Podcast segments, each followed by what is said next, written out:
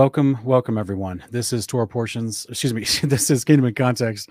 Uh, we did Torah Portions this morning, and I'm Sean, your host, and I just want to uh, welcome you guys tonight for a, a, general fellowship and discussion over the rapture or the resurrection. And so uh, we got a couple good brothers that are going to come on tonight. But before we do, um, I wanted to uh, make an announcement. Uh, we we put a video up a couple days ago explaining that our investigating Babylon series is now available for you to own. So we actually put it on a thumb drive. There's 32 plus hours of content on there, and I've you know I went through all the videos series that I did, all 21 parts, and then added four extra videos as well that pertain to that content. But I went through the major 21 parts, and I, I kind of like edited out. Um, every time I took a glass of water or every time I, you know, coughed or or whatever, or sometimes we would have like technical difficulties, edit that stuff out. Try to make it synced, uh, succinct and uh, clear and and well edited that way in case you you like the series and you wanted to share it with your friends and family. This is why I'm doing this, is because so many people ask me to have it in some format that they could pass it to somebody else. Um, because you know, it's for whatever reason, not every time you search for people on YouTube, it doesn't always pop up, especially if channels with religious content are getting censored. So it's now available, guys. It's on a thumb drive, and um, the information is in the video description below. And that is going to be something that you can actually own. There's a minimum. It's not something you're buying. It's just a it's a gift that we give you in exchange for donating to the ministry. A lot of ministries do things like this. And here is a quick little intro or a quick little teaser, if you will, um, just for to know that you can own the series um, on your own.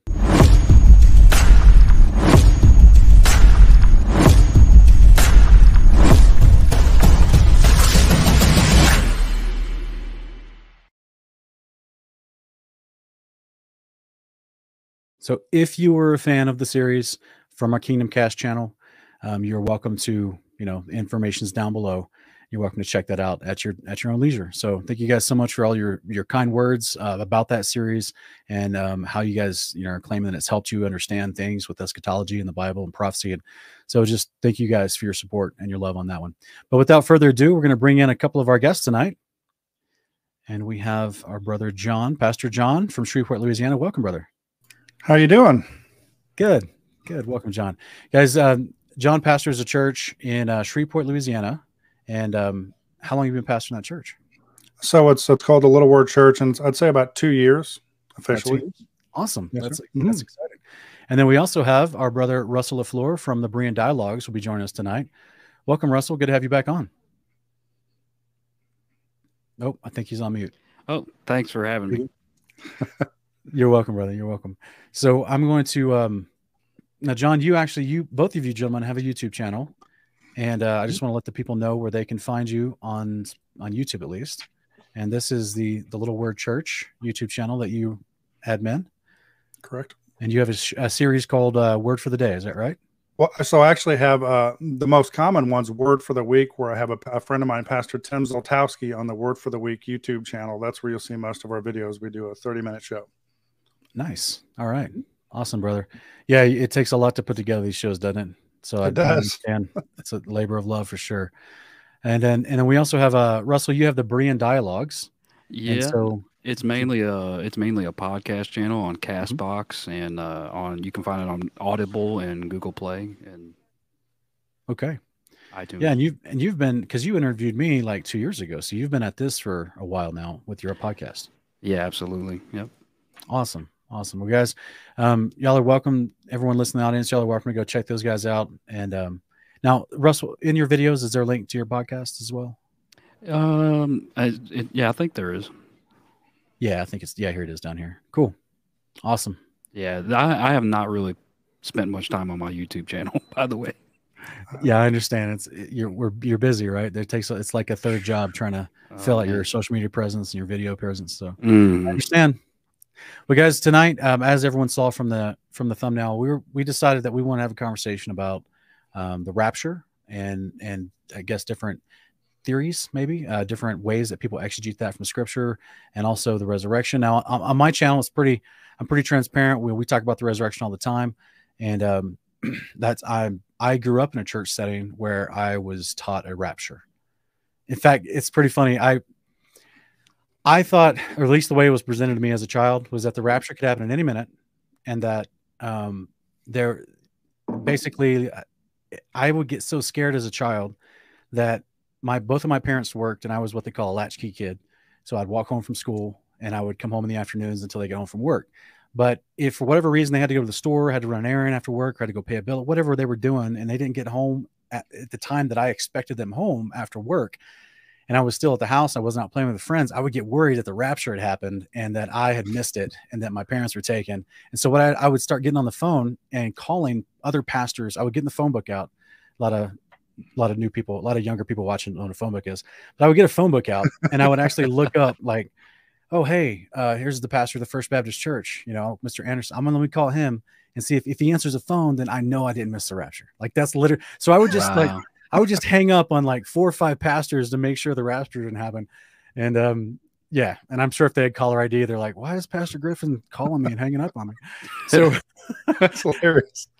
Yeah, so that's I didn't understand how to how to perceive it and understand it. And as a child, you know, I had limited perception anyway. Listening as I sat playing with my toys in the pew, listening to the, the preacher, right? So that was my understanding of that doesn't mean that it's right or correct but even though as my me personally as i continued studying the scriptures throughout the rest of my life uh, i i moved away from the rapture understanding as it was taught to me but i know that there's different versions of it there's different uh, ways that people present it and um and i'm guessing either one of you or both of you do you subscribe to a rapture theory I'll let you start, Pastor Russ.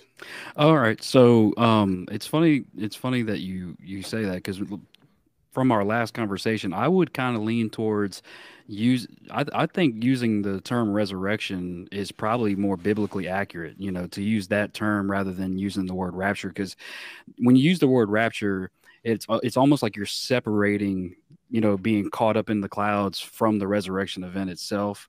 And so I would you know, for just for the sake of clarity, I think when I'm talking to other people who uh, already assume a rapture, I would use that term just for the sake of conversation. But I think you know the resurrection is definitely a, a more accurate terminology to use. But as far if we're going to use the term rapture, I I ascribe to the pre-wrath position. Okay. Okay. All right. Thank you. How about you, uh, Pastor John? What about you? Well, uh, so uh, Pastor Russ and I had a long talk about this. Uh, I think yesterday. Um, I, I, I actually believe that the church, uh, and which is the body of Christ, Revelation chapter one, will be raptured, and that's the that kind of sets off the events of the seven year what we call the tribulation. So I'm pre tribulation rapture. That's my belief. Okay, and so Russ, you were saying just for the sake of the audience, um, uh, Russ, you're saying you're not pre-tribulation, but you're pre-wrath. So, right. as far as the timing of that, what, how would you describe that? So some, I think that some point after uh, the abomination of desolation is set up, um, when when you see the sign in the sun, moon, and stars, when Jesus comes in glory, I believe that that is uh, when he comes and the resurrection occurs. Um, I think it's Matthew twenty four thirty one. I believe is the is the verse. Um, I could be mistaken, um, but it's it's right after he comes down in the clouds in power and great glory and it says, "And he shall send his angels with the great sound of a trumpet, and they shall gather together his elect from the four winds, from one end of heaven to the other." It, it in from where I'm at currently, I could be wrong, but from where I'm at currently, that this is the gathering slash resurrection event from my perspective. Now I could be wrong, but that's where I'm at today. And it was this Matthew 24 here? Yeah, Matthew 24, 30, and 31. Yeah. Okay. So it's at that time the Son of Man will appear in the heaven. All the tribes of the earth will mourn. They'll see the Son of Man coming on the clouds of heaven with great power and great glory. He will send out his angels with a loud trumpet call, and they will gather his light from the four winds from the end of heavens to the other. Okay. and what, uh, Russ, do you think that this lines up? Um, this first thirty here. Are do you think that this lines up with Revelation one? One seven. Uh, with Revelation one. Where it says this here. Yeah, I mean, yes, that appear uh, it appears as if that lines up. Yeah. Yep. Okay. All right. Um, and then uh, Pastor John, so you were thinking that uh, from because this is what you were talking about seven years before or seven years of tribulation, and the the rapture is what initiates that. Did I hear that right? Yes, I believe the whole thing. So, and and obviously there's a couple of theories. Some believe that half, you know, three and a half years in the the what Daniel was talking about, three and a half years in uh, that sometime in there that it might happen. But for me, I believe that Revelation chapter 4, verse 1, when John's talking about uh, in the Latin, uh, the harpazo or the, the catching away, um, uh, is the period when the church or the body of Christ, the believers, the ones that are faithful, are, are lifted and uh, they meet with Jesus in the clouds. Uh, and that kind of sets off, that's kind of a chain of event, but it's actually the first event of that seven year period. So, like the first, and I don't believe he comes all the way to the ground. I believe the second full coming to, the, to earth is in Revelation chapter 19. So, okay. I believe that the church is lifted up. Did I hear you correctly? You said Revelation 4? Revelation chapter 4, verse 1, where it says, After this I looked, meditaudo. After this I looked and saw a door standing open in heaven. The voice I had heard previously heard, Speak to me mm-hmm. like a trumpet, was saying, Come up here and I'll show you what must happen after these things. Okay. I so, believe that's the church, not just John the Apostle that's that's lifted up to a new vantage point. Okay. And would you do you think that this Revelation 4 verse coincides with First Thessalonians 4? I do. Okay. I think I also think it coincides closely with Matthew chapter 24. Okay. So then you so then you're saying that the people of the earth will see this happen. They'll see Yeshua or Jesus in the air calling them Correct. up to him. And then that kicks off the the tribulation time. Who so here's my first question. Um, in your understanding, if that kicks off the tribulation time, who's going to be tribute tribulated? Who's going to be persecuted? um, if all the saints are removed from the earth at that point? Well, I believe there's going to be, uh, as you know, Revelation. I think around chapters between the sixth and seventh seal, you have the, the 144,000 that have their head sealed. I believe during that time, as the Bible says, there'll be people, the ones that are the the Jews. That you know, the Bible talks about the Jews that get grafted back in. I believe um, the people who, even after the rapture, still don't come to the faith. There'll be people, the ones that are begging for death in the mountains. I, I don't have the exact verbiage, but I believe it's that group of people uh, that the two witnesses, uh, and and that's speculation to who they are, but um, we won't get into that. I believe they're going to be that the mass revival will be the people left, the people that were not caught up, that still get saved after the rapture itself. Okay, and you think that's whom the the the, the persec- Do you guys would you agree that there's a persecution that happens leading up to the re- the full return of no. Messiah? And, and Russ, you said no. No, I, I believe that the persecution happens uh, just like it's laid out in Matthew 24 in that order. So the persecution would would occur um, where he says, "Then they shall deliver you up to be afflicted, and shall kill you, and you shall be hated of all nations for my name's sake." And uh, not only that, but where it says, "And there shall be great tribulation," which is after the abomination of desolation is set up. I believe that uh, there's also probably going to be some persecution in there as well. Okay. All right. So then Christians, I believe that I believe that that Christians or believers are here all the way up until Jesus Christ returns in glory visibly. And that's where we differ. Yeah, that okay. I was gonna say that's where you guys yes don't quite agree. Um all right then.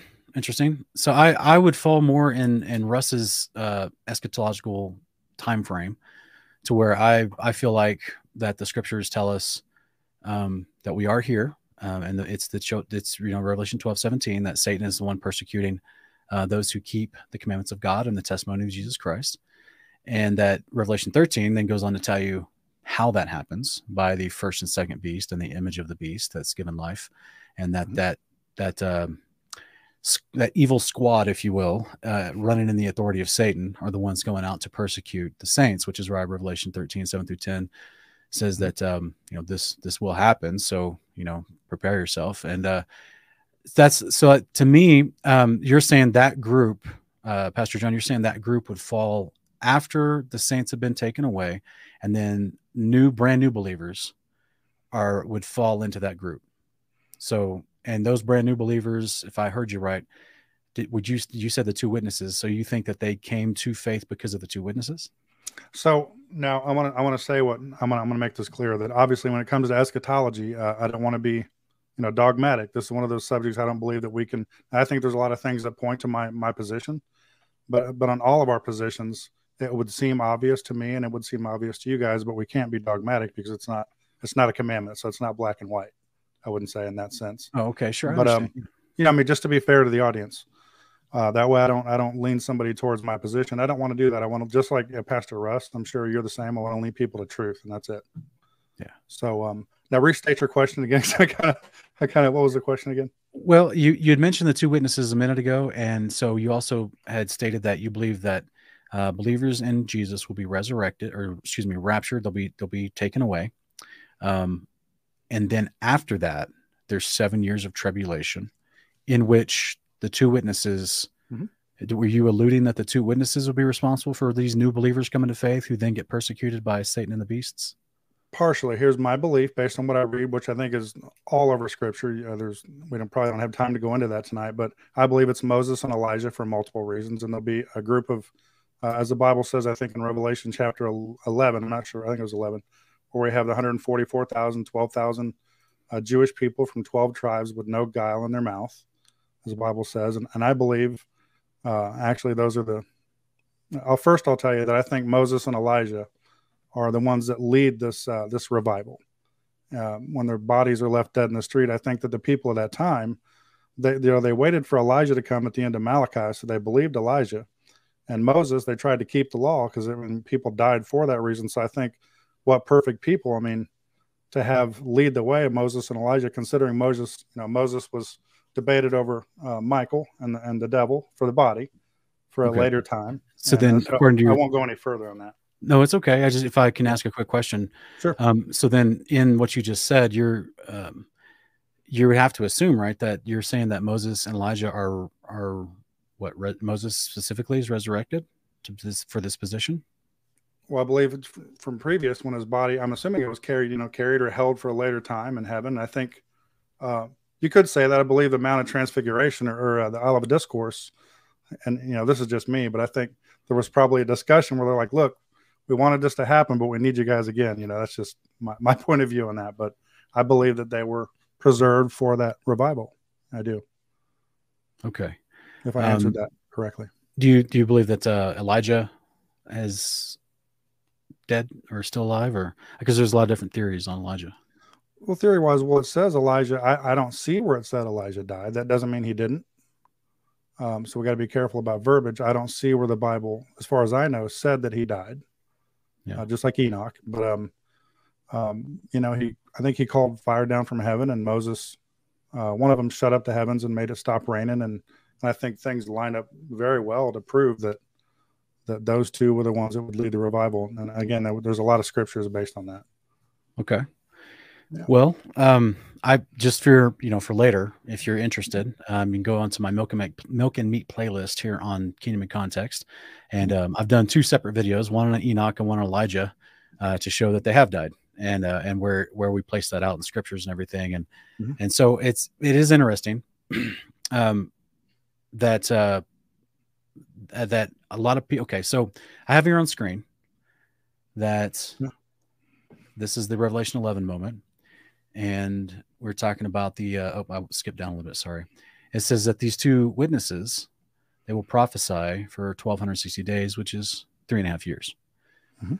So, according to your timeline of what you've already stated, if the saints who believe in Jesus are raptured, and then there's a seven year tribulation, do you think that these guys are showing up at the beginning of that seven years in your mind or at the middle of it? So that that I couldn't answer uh, at all with any confidence because I just know that I believe they do based on other scriptures, like I said, that we probably don't have time to talk about. But they We, could have we came. could if you got the scriptures. I'll go to them. uh, I don't have them prepared, but I actually can Okay. pull them up. Um, but yeah, no, I believe that they it could have been that the you know on a Jewish calendar, 360 days, 42 months, uh, 1260 days. I mean, it doesn't mean they could have came at the beginning, right after the rapture, or they could have already been there for a period, and I, I couldn't tell you where they overlapped. But I I, I do believe that uh, if I could just be bold, um, I believe it's actually the generation of um, children that King Herod uh, killed when they were looking for Jesus. I believe that's who. They, I'll just be bold and say that I believe, based on Scripture, that's who the the people are. That the 144,000. If I could just put it out there. Are you, are you saying it's a, a, a collection of of literal blood-born Jewish folks? Uh, that's From- my belief system based on Scripture. What I, what I've seen.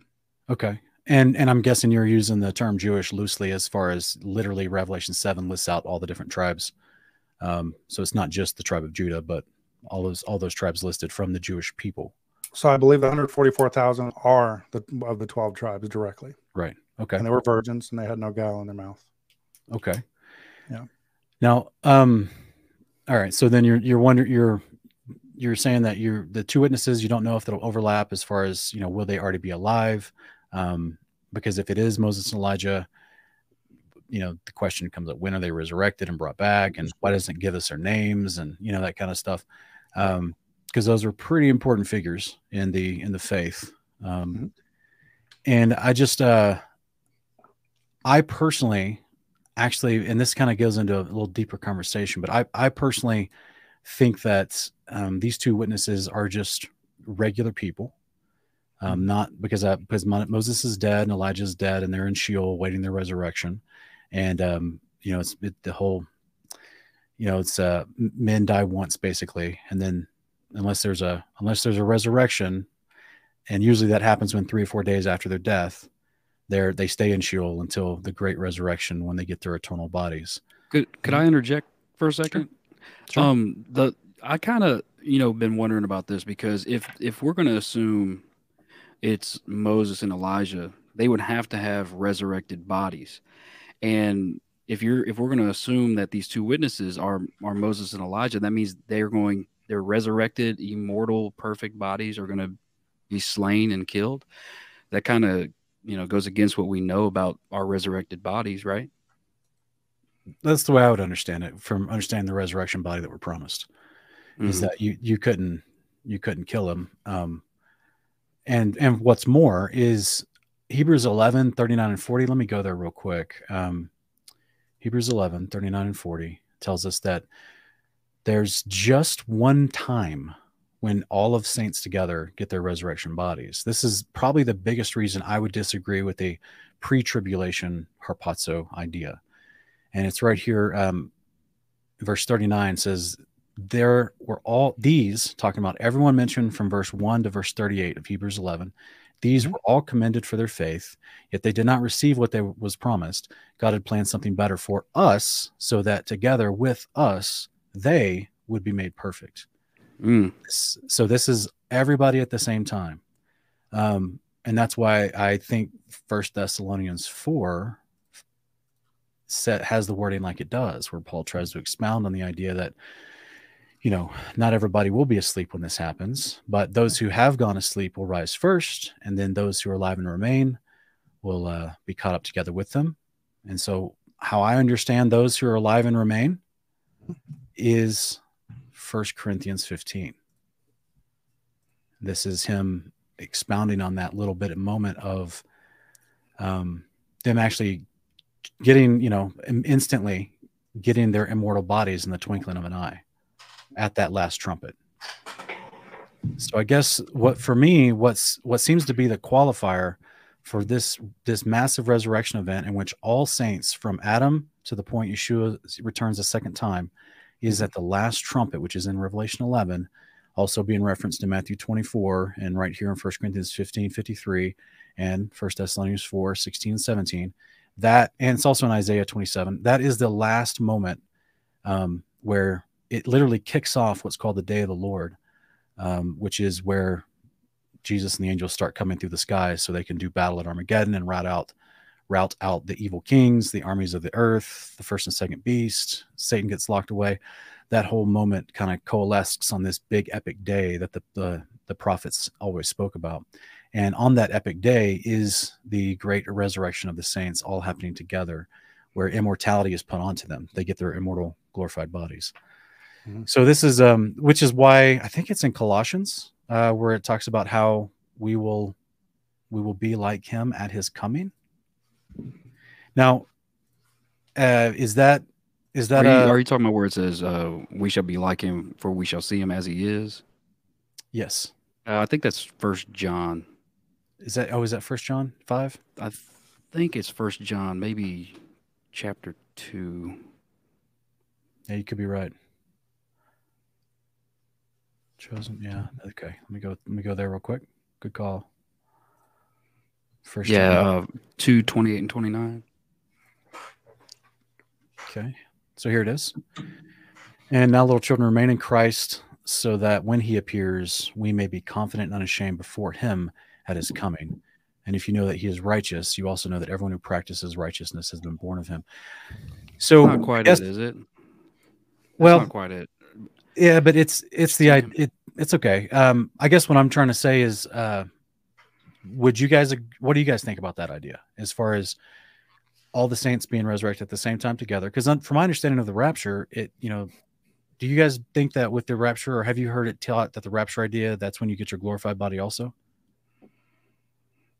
Well, the only one I know, and, and uh, that that really comes to mind is to be absent with the, you know present with the Lord. Absent of the body is present with the Lord, and and I think um, Pastor Russ, what cha- uh, verse is that where it talks about uh, the dead shall rise and cry, the first, you know, the ones that that uh, were asleep, which in that time meant uh, That's, uh, dead. First shall rise Thessalonians. first. First Thessalonians 4, also Daniel 12, 1 through 2, and Isaiah 26, 19 through 21. Hey Sean, that know if it verse was uh, first glorified, but- First John three two. First John 3, 2. Okay. see if I can see that real quick. Um, all right, it says, Beloved, uh, we know we are now children of God, and what will be has not yet been revealed. We know that when Christ appears, we will be like him, for we will see him as he is. Okay. So in in the rapture concept, Pastor John, are you saying that those who get raptured seven years before the full coming of Christ, that they get their glorified bodies at that point? Uh, I I believe that they're going to be they're going to they're going to um, you know be with the they're going to meet somewhere. Um, they're going to be um, and yes, I do. I guess. yeah. Mhm. What do you feel uh, Hebrews 11 was speaking about? Let's If put you it back up on the screen again. sure, Let me go back to I'm it. not as well, I'm not as well versed as some of you guys out there, so let me read it. I can see it in front of me. okay, so uh, this is the the last couple of verses of Hebrews 11. They were all commended to their faith, yet they did not receive what was promised. God had planned something better for us, so together as they would be made perfect. Uh, I, I don't know how I'd read that. I mean, I, you know, you know, the words are literal, but also, you know, when you when you see the words, sometimes, I mean, how how you see them, we might have differing viewpoints. Um, I'm not I'm not sure how I'd view this. Okay, yeah, just you know, put it in a put it in the bag and think about it. Yeah, yeah.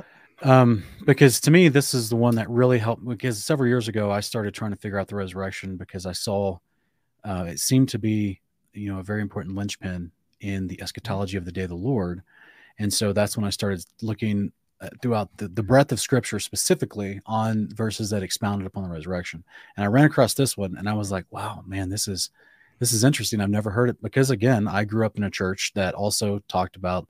Um, even though it was like an assembly of God, like uh, non-denominational feeling type church, I later, for four years, I went to a, a Southern Baptist church uh, before I got out of high school, and they also preached a, a pre-tribulation, pre-tribulation rapture, and so, um, yeah, they. In fact, I remember they even did a skit one time where it was at a Baptist summer camp.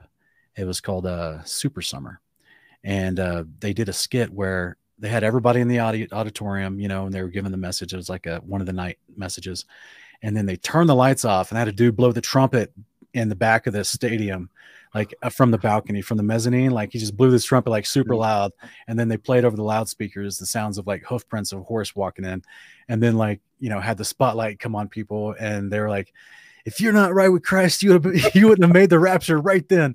And I just remember this being like, "Ugh, what are we doing?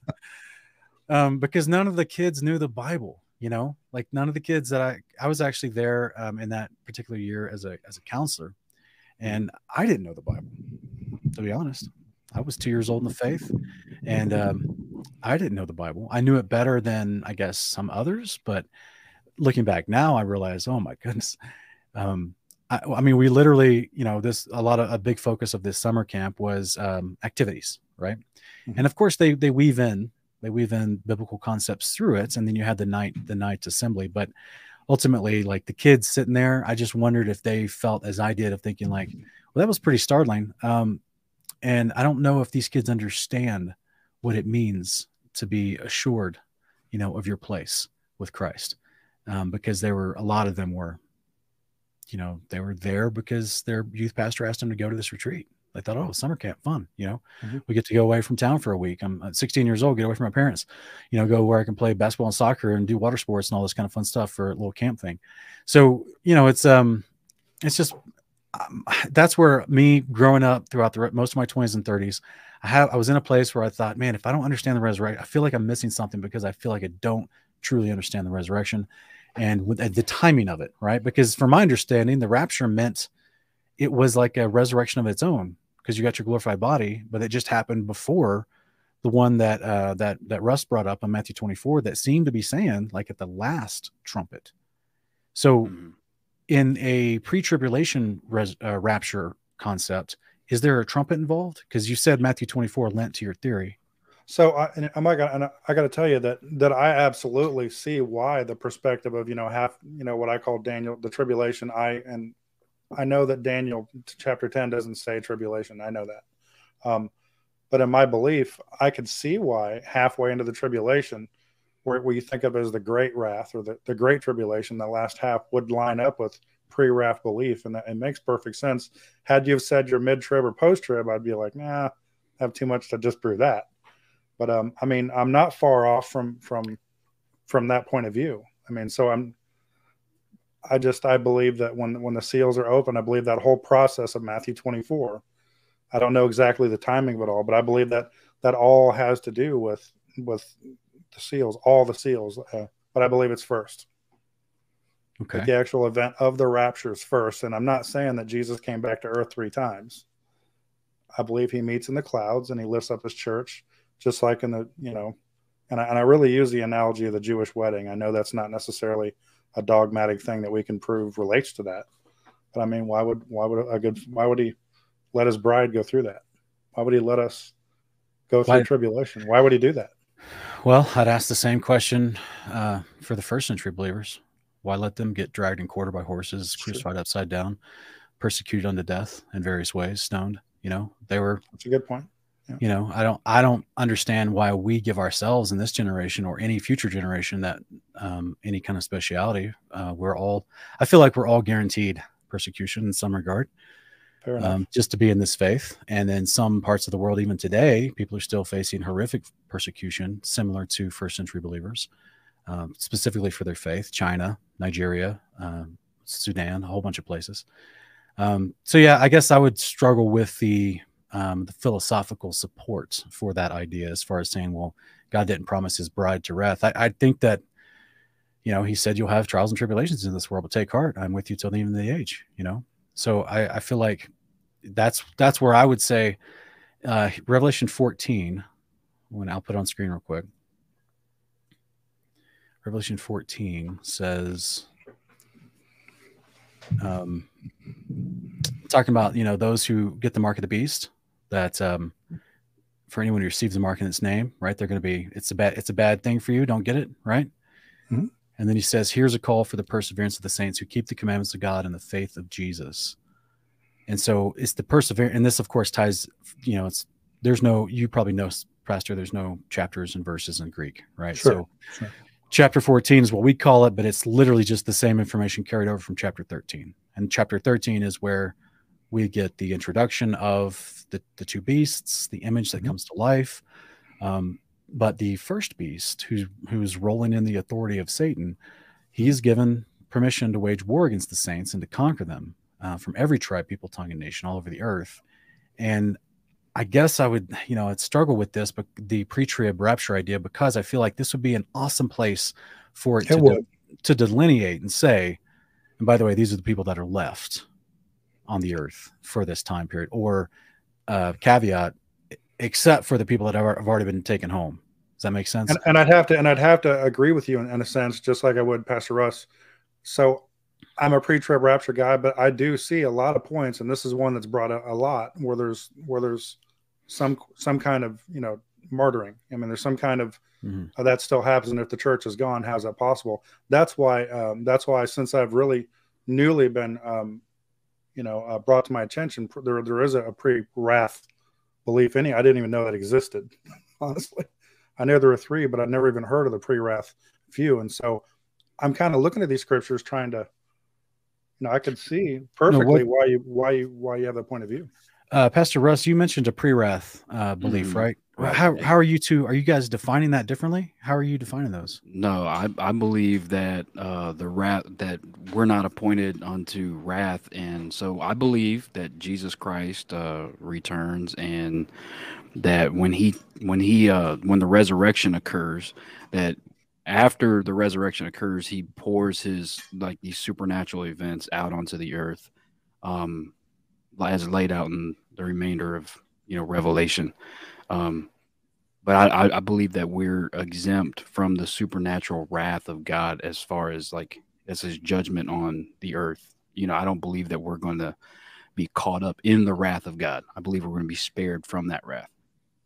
Okay, and so therefore, I just just for the sake of the audience, guys, um, the wrath you guys are defining differently as tribulation, As- Right, as so I don't-. Okay, I don't apply the term wrath to anything that the Bible doesn't apply that term to. Well then, what what would you apply? To just the literally him coming down through the sky with the warrior angels and starting to go to Am- Armageddon? Is that so yeah, so part of like I believe I believe that the wrath of God, like the seven bowls of wrath that are poured out on the earth, okay? I believe that's the wrath of God. That's the wrath, and so therefore the um, trumpet and seal judgments you think come before the wrath. Yes. Okay, all right. So he believes the first three and a half years. Am I understand that the first two sets, the the trumpets and the uh, the horse and the trumpets, you believe that's pre-wrath, and the bowls are wrath. Yeah, I believe that the bowls are the wrath of God. I think that's. uh, I believe that's exactly what the scriptures say. Yeah, it, it does say It that does. those seven bowls are the wraths that poured out. Um, let me go to something real quick if I can find it fast. Um, because I actually did an episode on the seal, trumpet, and bowl judgments, and I made these little charts. And you guys might not agree with the charts, but at least I can maybe it'll bring up points of discussion since we were talking about the timing of all this. And let me pull it up real quick. Here it goes. That's all right. So I have. All right. So this is this is actually. Um, I'll go pull this up.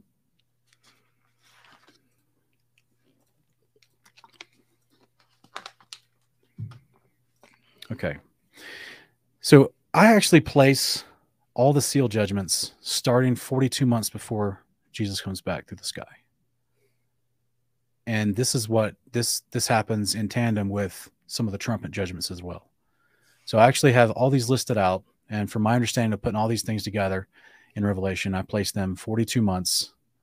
Um, they start and end over a period of 42 months. And at the end of that 42 months, Jesus comes back. The full coming, not not a rapture version or a harpazo pre-rapture version, but the full coming. Um, and then the trumpet judgments, I go into. Um, let me just fly through these real quick. I go through the idea that these were segmented that mul- some of the trumpets happen quickly. They all happen over a period of 42 months as well, but but when they happen within that 42 months is what I try to delineate real quick. Um, and I'm going to go to that slide real quick. And the bowls all happen same time on the day of the Lord, all in all in the same moment, which is why there's such worldwide cataclysm. So they all happen within a period of 42 months, and this is when the beast Apollyon also starts to reign for 42 months under the authority of Satan. This is why there's persecution and tribulation during that 42 months. And that I, I don't think that there was any secret catching away of, of the saints or even public catching away of the saints at that point. I think that there was still just regular people on the earth and there's there's martyrdom. Um, but what I what I put it all together, I looked at the seal judgments and this is what I came up with, which is as you can see here, the first four seals I have happening in a 42 month time period. And then seal five, six, and seven um, happen incrementally after that. Seal five happening a little bit after seal four, and then six, seal six and seven happening literally on the day of the Lord as a seventh, the the um, next to the seventh trumpet. So just uh, and then the, the trumpets themselves, the first five trumpets happening at the beginning of the forty-two months, and then the sixth trumpet happening um, persistent war and persecution that last 72 and then the last trumpet is the last trumpet which is the day of the lord and coinciding with the seventh seal. So that's just the way I came up with it. I don't know, if, you know, if you guys, um, obviously, without going over each verse like I did in this presentation, if you guys want to, you know, go back on this video later and look at these slides and, and pick them apart as you choose, it's up to you. But at least I'll put them on screen for you to screenshot later. But ultimately, that was um, that's why I've come to the conclusion that there seems to be a lot of things coalescing. And since my research into what defines the first resurrection versus the verses I've heard to try to support the pre day of the Lord rapture events.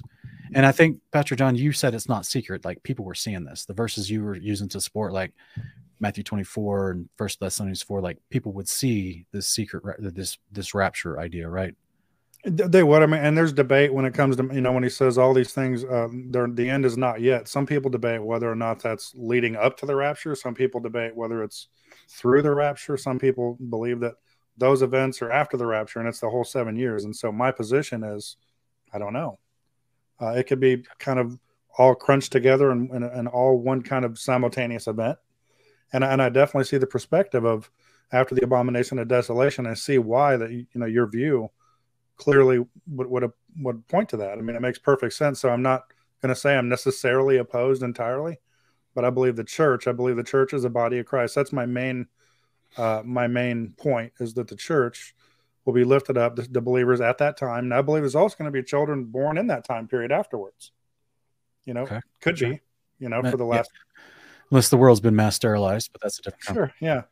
And uh, so I mean, I'm not so far removed from your view at all, uh, honestly. But just that, just that section, which is obviously major. Can- but on the, the, go ahead. Can I screen share, Sean?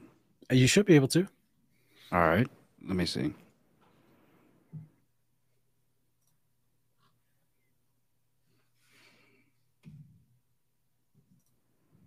Here we go. Do you see it on screen, brother? Yeah, yeah. This is this is generally um, where I'm at. You know, I might have a couple, uh, maybe. I'm not 100 percent sure about uh, Revelation chapter six um, when the people are saying the great day of His wrath is come. I don't know if that's just them proclaiming that or if that's actually the beginning of the Lord's wrath. Mm, I, I kind of feel that it is, but this is this is generally where I'm at with uh, the pre-wrath rapture. This is what I believe. Okay. So you're still you're still holding to a seven year time frame, and then you're thinking that the Antichrist be- comes out and reigns for seven years. I don't know if he reigns for seven years or or what, but I do know that Daniel's seventieth week um, is where where this seven years comes from, Okay. Okay. and I wouldn't call it the tribulation period. I believe that you know Jesus is very specific at, at what he you know called there shall be great tribulation. Yeah. Um, you know that's where that terminology comes from, and that uh, immediately after the abomination of desolation, uh, there'll be a great tribulation. So, and so I believe that the day of the Lord and God's wrath uh, are one and the same. Okay. Yeah, that's that's the way I've seen it and laid out. It seems to be in Scripture. It's also in Isaiah 26. It's called the indignation of the Lord. Um, but yeah, I agree. And so, what I what I've uh, come to understand is uh, this whole conversation seems to always funnel itself back to identifying who the quote unquote antichrist is, the first beast, because we know who the dragon is, right? Yeah. We know who that is. Um, and then we have to figure out who's this. uh, You know, Revelation 17 8 talks about the one you saw come up out of the pit, this beast, right? He's he's one of the eight kings. He's the but he's the eighth, right? Or he's excuse me, he's one of the seventh, but he's the eighth. Uh, he's the beast who was, who um, is not now, but will be again. Hey, uh, just real quick, sorry guys, moderators in the chat. If you see if you see any of these posts, go ahead and delete that profile immediately. Just block them from the live chat. Those are spams from bots. Thank you guys. Um, but yeah, ultimately, that's that's how I've seen this this conversation always funnel back to. How do you guys feel about that idea? As far as do you do we believe? Do we all three believe that the Bible identifies the first beast, the Antichrist character? I'd say so. Now I'm I uh you know as far as identifying pinpointing like who it, it is the beast this or that um you know I'm still kind of studying um trying to work all that out because I do know that there's there is more than one beast um and so what I I just try to stick with what what I'm constant confident in what I know and so like I would say if if you were to ask me who is you know, the Antichrist, or how do we know who the Antichrist is, or whatever, I would say he's the one who sets himself up in the temple, right? Um, like in Second Thessalonians chapter two, the man of sin, the son of perdition. Um, I would say that that's the little horn of Daniel, um, and. I would say that that would be the Antichrist. Yeah, those are descriptors about what he's going to do. Right, um, right, right. But do we believe the Bible gives us his actual name of who he is? I, I would good question. Good question. Yeah, well, Pastor John, what's your what's interested? Your oh, I, well, actually, I had a, I don't know if it's really responding to that. I just had a question similar to that. I guess. sure. What's up, brother? Because uh, that might tie in. So I want to ask both of you: Who do you number one? Who do you believe is on uh, the white? I just want to hear your your point of view. Revelation chapter uh, six, verse one. The white horse. Do you believe this Antichrist? Number two.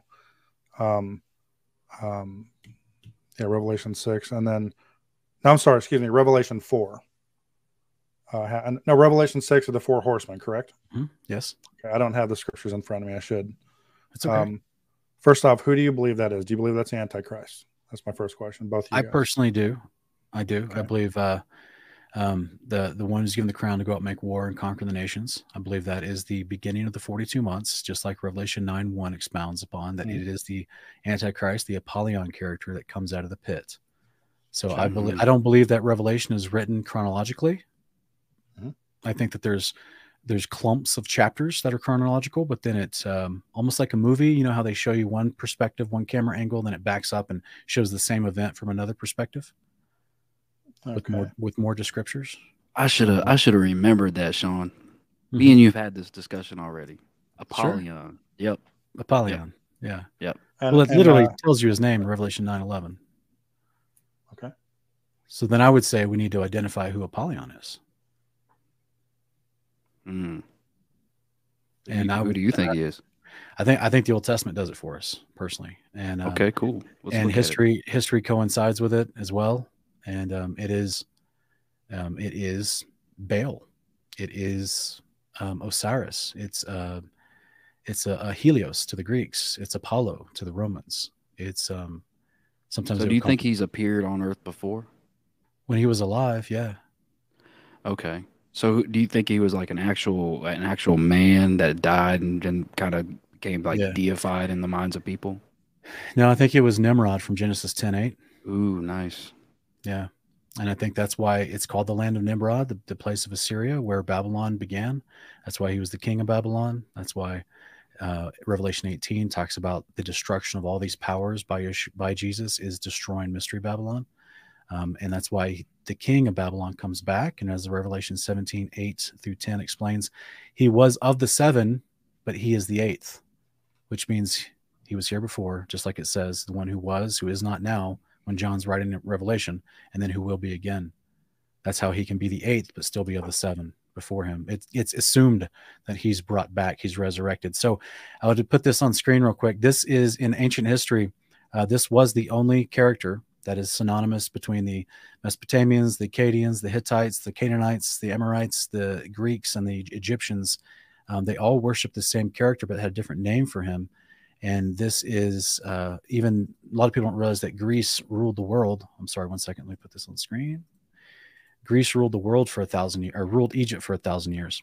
So a lot of the Egyptian words for their gods are actually Greek transliterations. So Osiris, who was underneath Ra, and the Egyptians considered Ra as Satan, the actual Satan rebellious angel character. And his underling, if you will, his right hand man was Osiris to the uh, to the Egyptian lore. Um, but that name is a Greek transliteration of the name Ashur from the Egyptian. And Osiris is the god of the only god of the ancient gods that they that the pagan nations worship that was guaranteed to return. He was the only god that was promised to be resurrected and return. Um, he is um, why this this would be why I would say Revelation nine tells us that this guy comes up out of the pit because that's where people go when they die, and that's where the unclean spirit, a portion of the unclean spirits, are kept. Um, and that's why he returns from there and immediately is underneath the authority of Satan that's given to him because it's just the return of this ancient duo, if you will.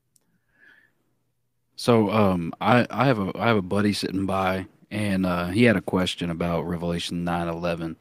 Um, so if it if it's Nimrod, um, he's wanting you to address uh, the fact that it, he's referred to as an angel in Revelation chapter uh, nine verse eleven.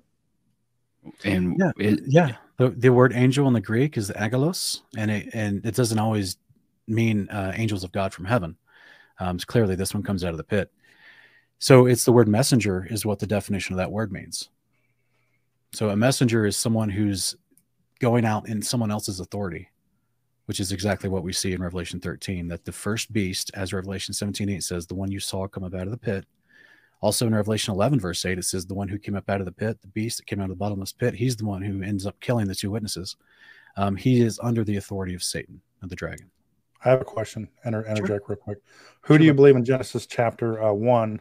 I believe in the second line of chapter 1, it says that, uh, and darkness was upon the face of the deep. Do you believe that the deep, the Tehom, that Greek word Tehom, abyss, as below the earth? well, I think I feel like the context tells me in that particular verse that it was the water that was the, the land was unformed. The it was the water was there with the land unformed, and the water had yet to recede to to reveal the dry land. So you don't you don't see that in your opinion. Um, you don't see that as the place you know made. Obviously, hell was created for Satan, not for unbelievers originally. Oh, um, so okay, but you're aren't you assuming that um, the abyss um, or the abuso, as it's sometimes said in the Greek, mm-hmm. that, that that was made for Satan, and that Satan. I, okay, so this goes into another fun conversation. Where do we believe about the origins of the Satan oh, character? Oh boy. So, are we talking gap theory between you know Genesis one and two? I would just say we to? just use what scriptures are given to us, but I mean, you can you can t- say whatever theory you have. Russ, what do you think, buddy? No, dude, he's asking you, bud. you have more experience than me. I want to hear what you say first. uh, well, I mean, from what I know, I well, I don't. I know that uh, how it's spoken about when uh, the third of the angels fell, and I'm not sure exactly what scripture that is. So I'd be Revelation 12, 1 through 5. Revelation 12, 1 through 5. Mm-hmm. But that doesn't say a third of the angels fell. Actually, that's kind of a exegeted or eisegeted onto the text. It says that when the dragon swept his tail and pulled a third of the stars out of the sky. Agree. Agree. Mm-hmm. So, so here's a question, real quick: Do we believe that Satan fell from heaven before Adam and Eve were in the garden? Hmm. Well, the order of that's weird. I don't know how to answer that one. that's a good. That's a good question. I'm interested yeah, to hear your theory or your Please. position. Well, I see. I see. I've heard that all my life, right? And I think that that a lot of that theory, since it's not non specifically exegeted from Scripture, um, I believe a lot of it comes from a sixth century apocryphal work called the Book of Adam and Eve, where it speaks about angel Satan, who took a third of the angels with him before Genesis one creation, came down to the earth and was, and or I should say, before Adam and Eve were created. This theory from this book says that they Satan and his rebellious angels came down and ruled over the earth. And then when man was created and put in the garden, they were jealous and started attacking man. Um, and so I've heard that carried over into Catholic and Protestant church teachings for the last, you know, all my life. And but that would have come from the sixth century book that I would not consider scripture at all. Um, and so I, I, I try to ask folks because I heard growing up, you know, in all church all my life that Satan fell from heaven and and then he took a third of the angels with him. And but yet when i read the scriptures i see job chapter 1 and 2 and i see satan literally goes to the throne and gets comes before the father which by the way is is torah. Um, and he goes before the father and he says hey um, you know satan god asks him hey where you been? He says going up and down on the earth just moving around freely you know to the point where he can literally go to uh, the heaven and present himself to the Father um, for this conversation about about Job, um, I see only Satan appear with Yeshua and to tempt Jesus, and then I see the unclean spirits that Jesus encounters um, working under the authority of Satan, but I don't see a bunch of other angels that rebelled. I see the only, I mean, and this this kind of goes into another conversation of the, the canon of Bible that we've received in our in our North American existence and culture versus like other canons around the world who have books that that have been found with the Dead Sea Scrolls and are tested theologically and archaeologically and textually that fit and give us all these answers as far as who was Satan, where did he come from, where did the unclean spirits come from? Because we don't even know. Like all these unclean spirits we see Jesus interacting with, the Old Testament doesn't tell us where they came from. That's a really good point. But there are books that do, Jubilees and Enoch, that the ancient Mhm. Israelites used to read. But they're not canonized. So Well, who came up with the canon? Oh man, I'm staying out of this one. Sean, you already know my position. I'm staying out. that's of not it. my, that's not, that's, I'm not going to get into that. I don't know. I, I'm, I'm mildly educated. I'm not going to, with somebody like you who's been more educated, I'm not doing that. Well, just for just for later. It's okay. Just for later, I do an entire show called Honor Kings, and we just all we do is we dig into the canon process, the books that were taken out, that books that used to be in our American canon in the 1500s, and then 14 of them were removed in 1880s. Um, that's crazy. Who gave them the authority to remove those books? So there's little things like that that I think the average uh, believer, you know, sitting in a pew at church who just gave their heart to Jesus and doesn't really know much else, and then they come across Matthew chapter or Mark chapter five, and the demons are begging Jesus not to send them back to the pit, and you're like, what's all that about? Where they who, where these demons come from? Why do they don't want to go to the pit? Or like in Matthew eight, when the demons say to Jesus, "Have you come to torment us before the appointed time?" And you're like, okay, well, what what are they talking about? What's the context there? Hmm. Well, the context is given to you in Enoch, in the first book of Enoch, in the book of Jubilees, with great detail. It tells you that these were the disembodied spirits of the giants from before the flood, whom after the flood, this is even spoken of in the book of Joshua. Uh, he references it in his prayer to Yahweh about these these idols, these gods that the people are prone to worship. They're actually the same gods that people were worshiping from before the flood. The the bodies of the Nephilim, the offspring of the giants and the and the, the rebellious angels. Um, so this is a whole storyline that I know a lot of seminaries don't even agree with, which is heartbreaking to me because in order to not agree with them, they literally have to ignore the definitions of the words. And that's where I struggle growing up because I love to write.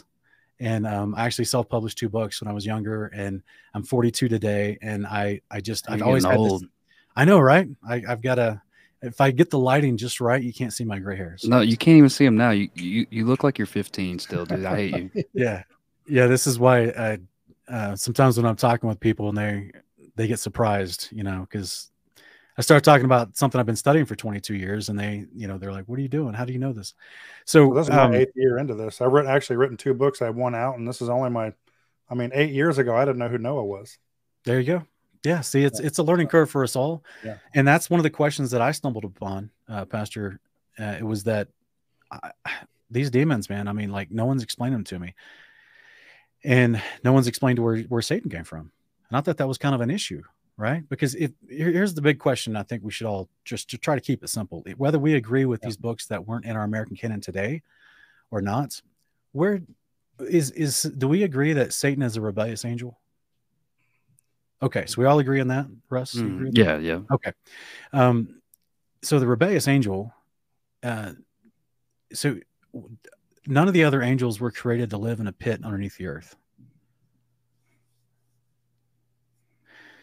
And, and even if we go with the classic narrative that Satan was cast down from the from heaven, um, then he, then that means he was there originally. He, he wasn't in a pit.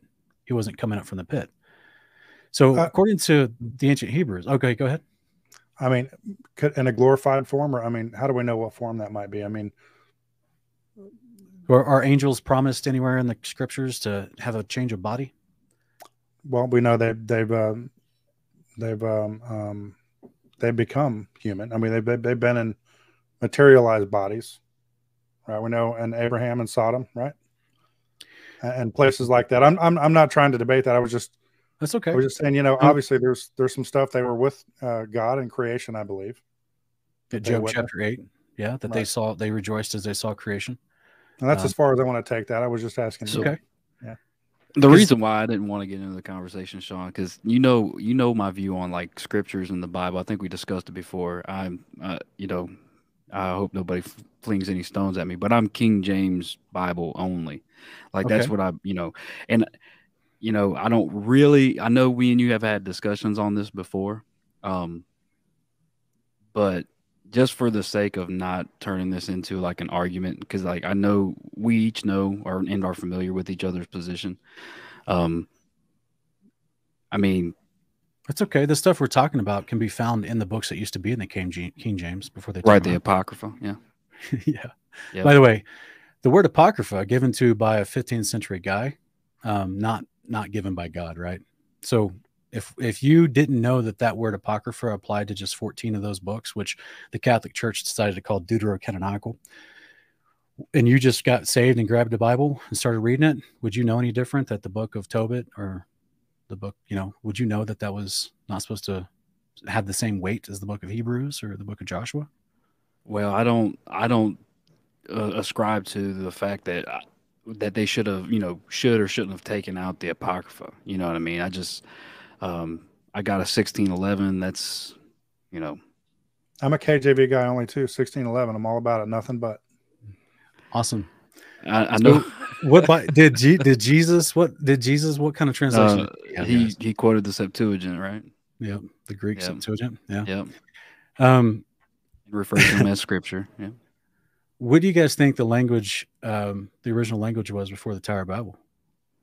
Hebrew, period. Hebrew is the oldest known complete language known to man, as far as I know. Okay. Did you know that Jubilees chapter 11 tells you that? That Hebrews was the language of creation? Jubilee, the, the book that wasn't put in the Bible, that wasn't in the canonized Bible. That wasn't put in the in the Catholic Bible, but was quoted by the early church fathers up yeah. to the third century and put in the Ethiopian Orthodox canon for so 2000 I, years. I, I, stick to the one that the KJV, the 66 books that are in it now, not seven yeah. more. None of that. It's okay. So. It's okay. I'm just yeah. saying what you're repeat, what you're saying, what you've guessed from the scriptures is actually stated in another book that other other believers around the world can see consider scripture. Right. Yeah. I, I um, what I believe. Yeah, I'm just saying, like we we're. I think it would be, it would be challenging for us in this modern age with all this information at our fingertips to to to admit that we have a revised version of the bible and think that that's suddenly the only information that we should at least look into. That's all i'm saying. So with that in mind though the the revised version of the bible that we have in the united states today doesn't tell you where demons or, or satan came from. And to me that's kind of a that's kind of a plot hole as far as we know where do we do we know in when the angels were resurrected or the angels themselves do we know when they were created? Well russ do you have anything to say to that? I'm asking the tough questions tonight guys. what's ask that ask that again. I'm sorry. I was, my buddy was asking me a question or making a statement. When were the angels created? Um probably during the six days of creation. Okay yeah. So if um because i i believe that um, Yeshua, Jesus, who was sent as the, the Messiah through the womb of Mary, um, I think that he existed with the Father before the world began, as he states in John 17, 4 and 5. Mm-hmm. And I think that he is the firstborn of all creation, as far as being coming forth from the Father at some point. Uh, it doesn't really tell you when or where or how, but I think that he has precedence over the angels, not even, not just because he's now glorified and given more authority than them, but also because he was with the Father before everything was created, um, before the world began. I so I oh, go ahead. Sure, I was just saying I would I agree with you, Russ. Um, that day one is where I would say the angels were created. So help us fulfill the Job 38 uh, 7 passage, whereas they watched creation being made and sang for joy. Um, so that would place them at day one. That was my speculation growing up. And then I found that that was directly stated in Jubilees chapter 2, verse 2. Mm-hmm. So I thought it was fascinating. So if we as modern believers, if we went across the world and we went to um, visit people that have kept an Armenian canon or an Eastern Orthodox Tewahedo canon for thousands and thousands of years, even older than the Catholic Church, they have all these books preserved. These same books that were preserved are also found in the Dead Sea Scrolls. And it actually helps us clarify. It doesn't change the narrative at all. It doesn't change anything that our modern Bibles say. Um, it just helps us clarify in some of these little details. And one of the details it tells you is Oh, by the way, Satan was a rebellious angel that came down with the rebellious angels of Genesis 6, verses 1 through 4. And his name was Azazel. And the he did not take a wife and have children like the other guys that did. That's why he wasn't locked up and put in Tartarus like the other angels that Peter mentions. And, the the, lowest and cavern. yeah, the lowest cavern uh, below the earth. And then the unclean spirits that came from the union of the watchers, the rebellious angels that did take wives from men and had children by them that were considered giants. Those they died, their bodies died, but then their spirits were still left here.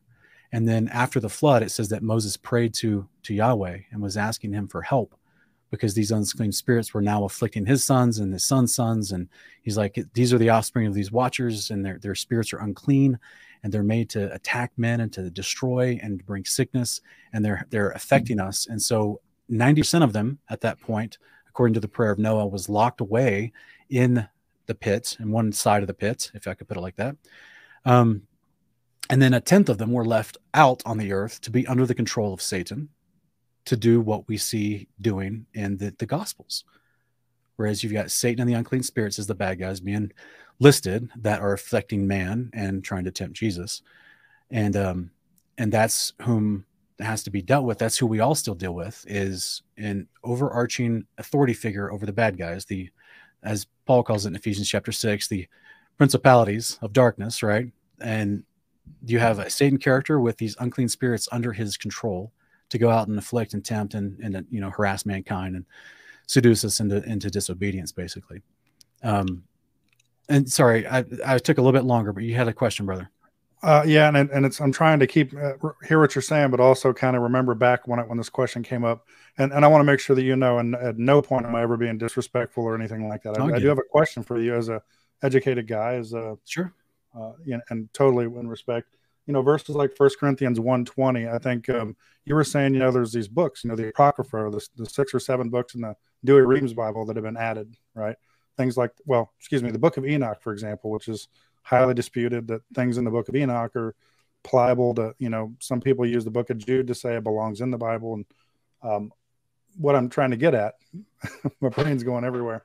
Um, I think so often when we talk about eisegeting and inputting stuff, sure, there's a lot of, you know, Jesus says there's a, I think the Bible says there's, there's a, if Jesus had all of his words written, they wouldn't fit. They wouldn't even fit. John chapter 21. Yeah. Yeah. And so, uh, my, you know, even in the in the genealogies in Genesis Genesis five, if it doesn't name every single family that was ever made, does that mean if you think there's a book out there, or there's there's some scholarly advice out there, there's there's apocrypha that all that stuff needs to be put in because you know the Bible says not to add or take away from the word, you know, in Revelation. So why in the case thi- of all the other books like Enoch, why did why would you want to apply that or eisegete any of that? Well, the canonized. is my John- question. John, if I may, um, Sure, in the the statement that you made in reference to uh, what Revelation said, I, I I believe that he's referring to actually the Book of Revelation. Yeah. Same thing with Oh, Deuteronomy. They People have said same that. I disagree. Yeah, same statement disagree. made in Deuteronomy. Um, so yeah, that's a great question, though. That's a, that's a fun uh, segue. Um, and I, and I do want to answer your question that no, Sure. No, you got to test these things, and the Bible gives us a test. We actually on, on that show Honor Kings, we actually talk about that test and how do we test because we're not just going to accept anything. I mentioned a sixth century apocryphal work called the Book of Adam and Eve earlier, and I said I would not consider that scripture. We tested it. Yeah. We got it on, on season two of Honor of Kings, right? Because it doesn't line up theologically uh, with uh, on a variety of standards and the manuscript history, the, the chain of custody doesn't line up at all either. But there are books that do, Right. I agree. Other Christians around the world that weren't a part of the Catholic Church or the Protestant Reformation, they have had a, a canon for much longer, and they put them in theirs. So that's that's. I just try to consider. Okay, well, why? I would look at why did they put those books in? Why were 14 of those books in our American canon until 1880? And these two dudes that uh, were, you know, Anglican, and one of them not even a believer, Mhm. took it upon themselves with their own authority to take 14 books out of my Bible. So I think I want to know what those books said. So if I was in the 1600s, I would be reading those books. I'd have access to the Book of Baruch and you know these types of things, right? So I I want to know what those say and what those talk about. Um, and so, but as far as like if we were going to take the the end statement of Revelation and say that it's trying to speak about the modern American canon of only 66 books, Well, Revelation was written according to John's vision, Revelation, uh, in the first century AD. So, you know, uh, you guys may be familiar with the canonization process. There was one that happened in the second century AD, and then another one that happened in the third century AD, where they chose different books between those two year time periods. So then one of them didn't want Revelation in there, and the other one did. Revelation got put in there later. So this is before this is you know way back in the second third century AD. Um, that that person completely ignored Revelation's warning at the very end and didn't think it applied to all the other books they were collecting the scrolls for to make a complete canon. But my question would be if Deuteronomy also says the same thing, he who adds or takes away from these, you know, that there'll be problems. And do we then consider that Revelation was also talking about Deuteronomy? We should definitely, you know, does that encompass Deuteronomy as well? And everything that Deuteronomy says. We shouldn't add or take away from Deuteronomy. Well, first off, I don't, uh, and no disrespect to, to Pastor Russ, I absolutely don't believe that that book, and by definitions, mean the book of Revelation at all. I believe that's the whole, even though it's not a book, it was a collection of different things. I believe that's referring to the whole canon of the Bible, and that's respectfully disagree on that. and I just think there's so many things that we could say. So I think the enemy could use so many different things, like you know the Book of Enoch or the the apocrypha and all these different things that could have been let you know first john 5 7 i mean what's the debate on that? People say that wasn't in it was in and that takes out the deity of, G- of god being the uh, the godhead. Uh, and that's a debate people have on before or after things were you know so we, we get into all that it starts you know desecrating the word we have now in the kjv that makes sense or did i say that too fast? No it, it makes sense. Uh, you know, respectfully brother i've definitely heard these arguments before. Um, and i've continue to the more I continue to study, the more I saw that there's some there's some assumptions made in some of these arguments. The biggest one being, you know, the the collection of books we have today was not the collection of books that John had when he was writing the book of Revelation, the first century AD. So what what did he have? Is it like Yeshua, Jesus, our Messiah? What did he call scripture in the first century AD? That's well, the Torah. Question. Okay. Well, at the time, Jesus, you know, he learned the Torah, five books. They, do you mean he didn't have Isaiah? He quoted from Isaiah. He did, but I mean, they, I'm going to say it this way: they were obviously taught to read every year as Jewish people, right? From my understanding, they read for the Torah once a year. Is that correct? Well, on the synagogues on every Sabbath. My limited understanding. I'm asking you. And they would read from the every Sabbath in the synagogues. They would read from the scrolls, both. Uh, you know, they would. I don't know their exact process, you know, their liturgy, but they would take. Right. You know, from what I understand, it seems as if even when Yeshua stood up to read, the day that he did in Luke chapter 4. He read from Isaiah 61. He did. The day of our Lord. Mm. Yeah. Um, so yeah, I'm just saying there's a lot of the law and the prophets and the and the Psalms is what in Luke uh, Yeshua referred to as the scriptures. But then he also quotes from stuff only found in the book of Enoch multiple times. You're talking about Matthew and the book of Matthew? Uh, there, as well as other places, yeah. Gotcha.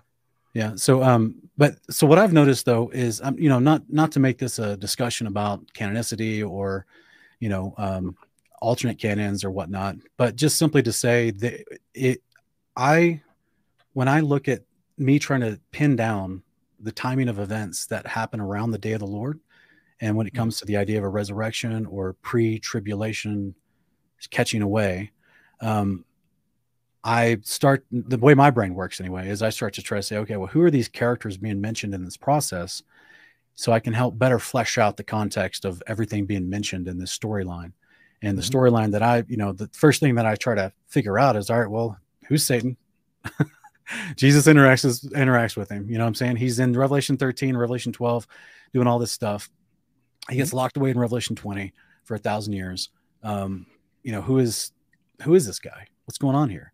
How did I thought angels could just like pass through walls and appear in rooms? Th- how does a chain wrap him up? How did, what's going on there? What kind of chains are these? Oh, by the way, Enoch 54 tells you exactly what those are, where they come from, and how Michael grabs them to use them on the day of the Lord. A lot of people don't realize that the book of Enoch speaks about the second coming of the Messiah with great, great detail. It's it's fascinating. It's actually suspect why um, people from the Catholic Empire, if I could put it like that, would want to leave it out. Actually, it's actually pretty suspect because it speaks about the Messiah just so much. So, if I could um, say, Sean, sure. this is my my little brain, my archaic way of thinking, my my King James only type of thinking. I believe that if God wanted it in my ears and the canon we have today, King James, that I don't need to. I'm not saying the Book of Enoch, for example, is not great literature, and there's information in there that that you know you could apply it in any way you want to. But I believe, just for me, if it's not, and this is my simplicity, Sean, mm-hmm. uh, and so I could, you know, I could be wrong, obviously, but I believe if God is a big enough God that if He wanted me to have the Word untarnished, He would have He would He would have told me. He wouldn't have. He could okay. do if He could preserve it. He can preserve it exactly right in the in the version in the book that I read today. That's just. Do you think? Do you think that all the Christian believers that currently live today in Ethiopia, who've had the Book of Enoch for two thousand years, do you think that they have a wrong version of the Bible? Uh, you know, that's a great answer if I had it, but I'm not the Holy Spirit, so I couldn't decide on somebody's uh, salvation or not based on. He says he makes himself known in his creation. We can get saved by reading the New International Version of the King James. There's 14, 15 verses that'll get us salvation, but it's like coffee. I could drink coffee with salt in it or coffee that's I'll still get coffee and one's a lot more pure, but you'll get coffee either way. And so sure, I think he makes himself known as creation. I would never say they're not going to have salvation because they didn't either hear about Jesus. Uh, I'm talking or about had our believe in, I'm talking about people that believe in Jesus. These are actual um, strong nation of belief. They're the only nation in the world that literally declares itself from its government as a Christian nation.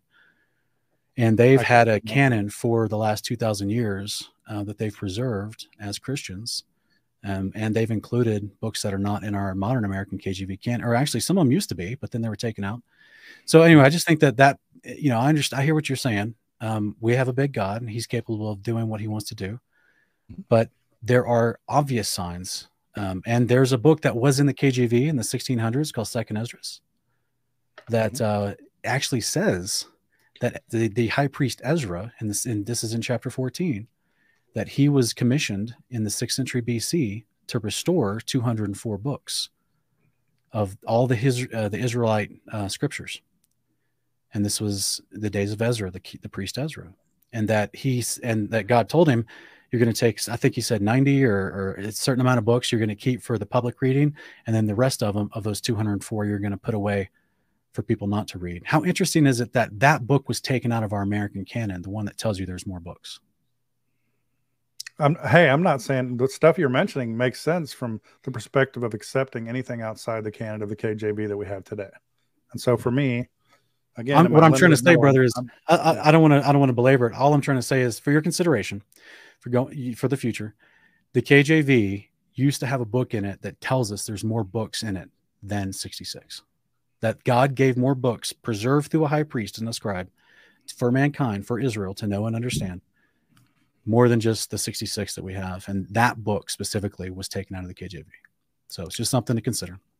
Um, all right.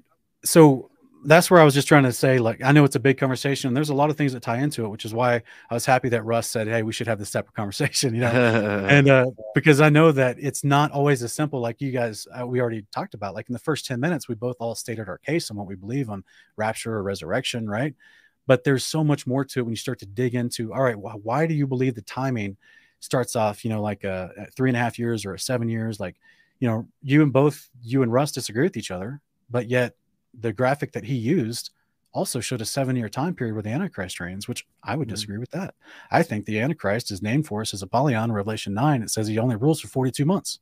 And at the end of his rule, Satan comes and kills, or um, uh, Yeshua comes back and kills him.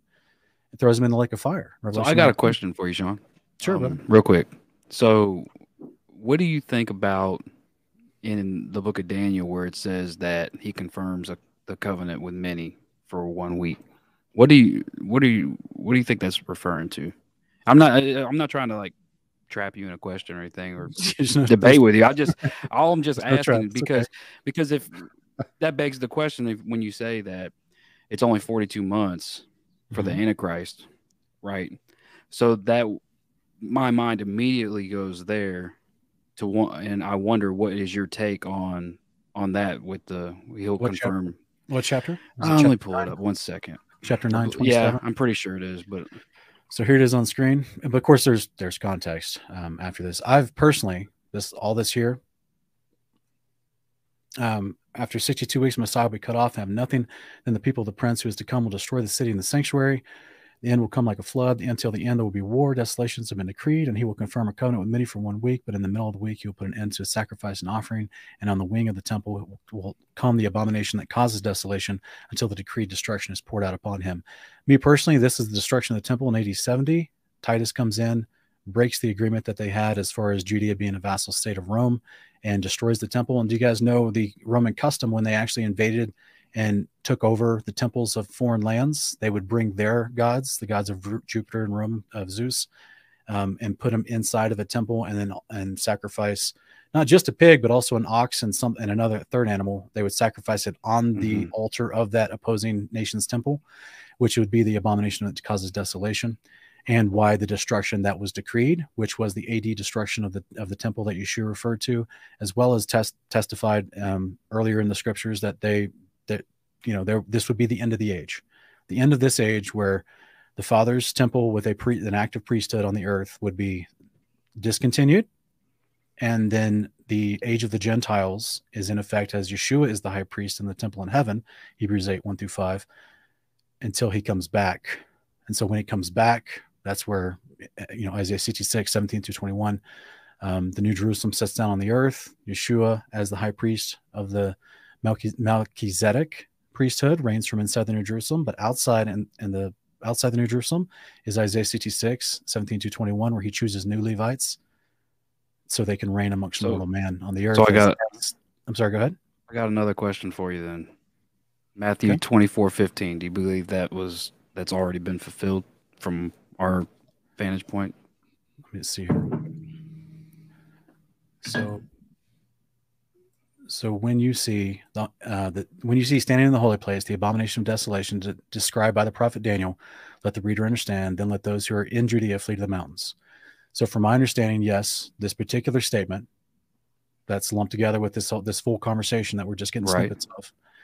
Um, yes, I would think that this is the contextual qualifier that this is what Daniel was talking about. This is going to happen, you know, about approximately 38 years after Yeshua is resurrected and this is a lot of people speaking this day will still be alive when this happens. Okay, and so uh, so in Second Thessalonians uh, chapter two, the man of sin, mm-hmm. uh, verse three and four. Do you believe that that's referring to the same the same event? No, this is the actual. To me, this is going to be the um, uh, the day of the Lord concept. This is okay. going to be the, the Apollyon Antichrist character which is why there it, you see it says he sets himself in the temple of God, proclaims himself to be mm-hmm. God. So, you wouldn't say that's the abomination of desolation. no, this is why okay. I say the second beast. What he's doing here in his uh, in chapter thirteen of Revelation, um, it says the second beast performed great signs to cause even fire from heaven to come down to the earth in the presence of the people. This was how fire coming down from heaven. This was how God validates an offering and ordains a temple multiple times in the Old Testament. It happens in Leviticus 9 and First, uh, First Kings chapter 8. So if hmm. the second beast is performing a fake sign and wonder to deceive people, that's why he would do this sign, is because he's setting up worship to the first beast.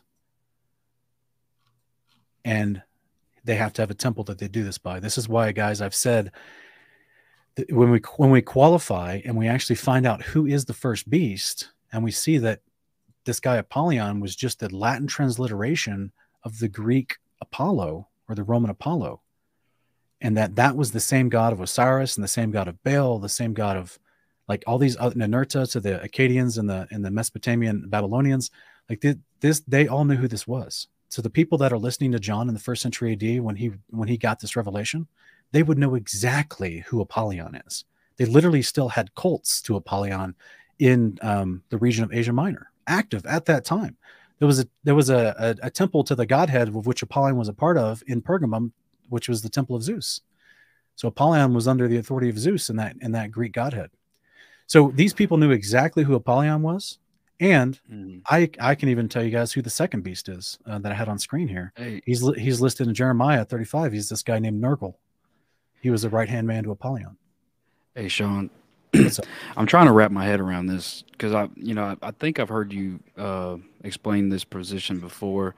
Um, Just for the sake of my understanding, to try to understand where you're coming from And uh, so in Matthew 24, right, if we look at verses 15 to 21, okay, particular, particularly um, verses 20 and 21, do you do you believe that the great tribulation then is a is a this great tribulation spoken about in verse 21 that that has already occurred back when the abomination of desolation and everything took place in verse 15 in this passage no, no that's why i said like i did that matthew 24 is tricky just like luke 17 because there's uh-huh. multiple conversations happening that are comprised or summarized by matthew as one chapter as we see it with the chapters and verses added so that's why at the beginning if i'll put this on screen at the beginning of matthew 24 1 um, actually, it's verse three. While Jesus was sitting on the mountain, all his disciples came to him privately. Said, "Tell us," they said, "when will these things happen?" That's plural. These things. What will be the sign of your coming and the end of the age?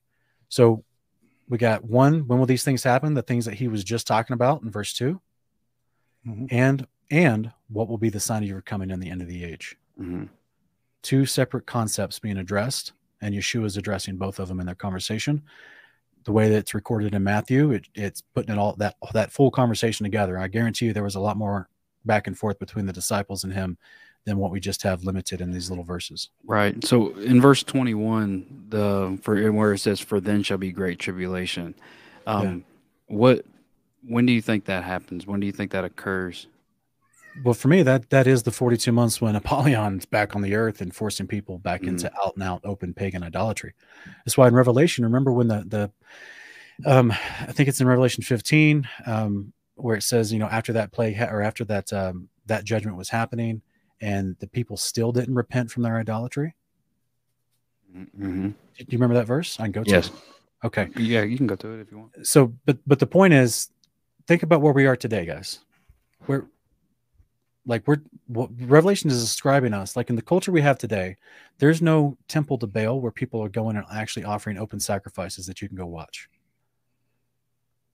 there it's all of that is underground and we have nothing but the symbolism of drawing you away from worship to god through the practices of the enemy through the practices of babylon and are weaved into our culture to get people to try to do them but it's not open idolatry like it was during the days of yeshua and and further on back where they literally had shrines on the corners to these gods and you would go in and perform these horrific rituals um, that are listed off in acts 15 and first timothy and a whole bunch of other places.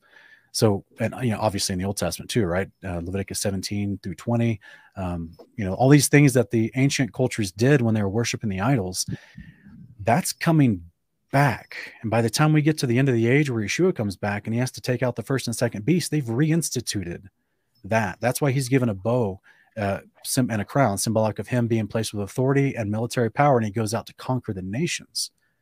That's why the second beast can create to give the breath of life to the image of the first beast, who then goes around the earth, forcing people to worship the first beast, or the image of it, I should say, or they'd be killed. Right? That's conquering them forcing them into worshiping something other than God. The same the same entity that declared himself God in Second Thessalonians 2, verse 8 and 9, is the one the first beast and the second is, is the one the second beast is trying to get people to worship, which is the first beast, the Apollyon character, which is exactly what they did in times past. So uh, just in case you guys didn't know, real quick, I'm sorry to I don't mean to cut you off, but this last statement, in case you didn't know, there there is a um, the, I've, I've done videos on this in the past, and, and Russ, I don't I don't know if you've ever seen this or not, but um, it's called the Lucis Trust, and I, I, actually show that in the 20th century there was a name of a lady. Um, she was her and her husband were the main advisors to the UN, and they were a part of a Theosophistic society with Helen Blavatsky, and they believed in reintegrating our American society. She actually published 10 bullet points of how to get Americans away from Christianity that she was going to hope to implement throughout the next 50 years and a lot of them are being implemented today. I would say, on some level, almost all of them are, which is why our culture is in such decay, decay and decline. And her the the whole purpose of that theosophistic society that was literally the council for the United Nations, meaning this is why there's a temple to there's an altar to Molech in the meditation room of the United Nations, right? These people are all aligned in the same religious belief. They have their suits on, it's whitewashed on the top level, on the surface level that the people see, but behind the scenes, they literally worship Baal and Satan still, just like the ancient cultures did a long time ago. All their worship just went underground.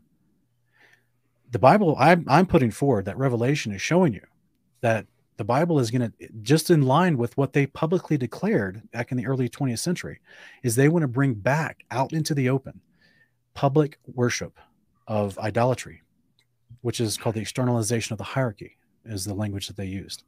The hierarchy that they serve is Satan and Baal, is, is idolatry, the same idolatry of the Bible.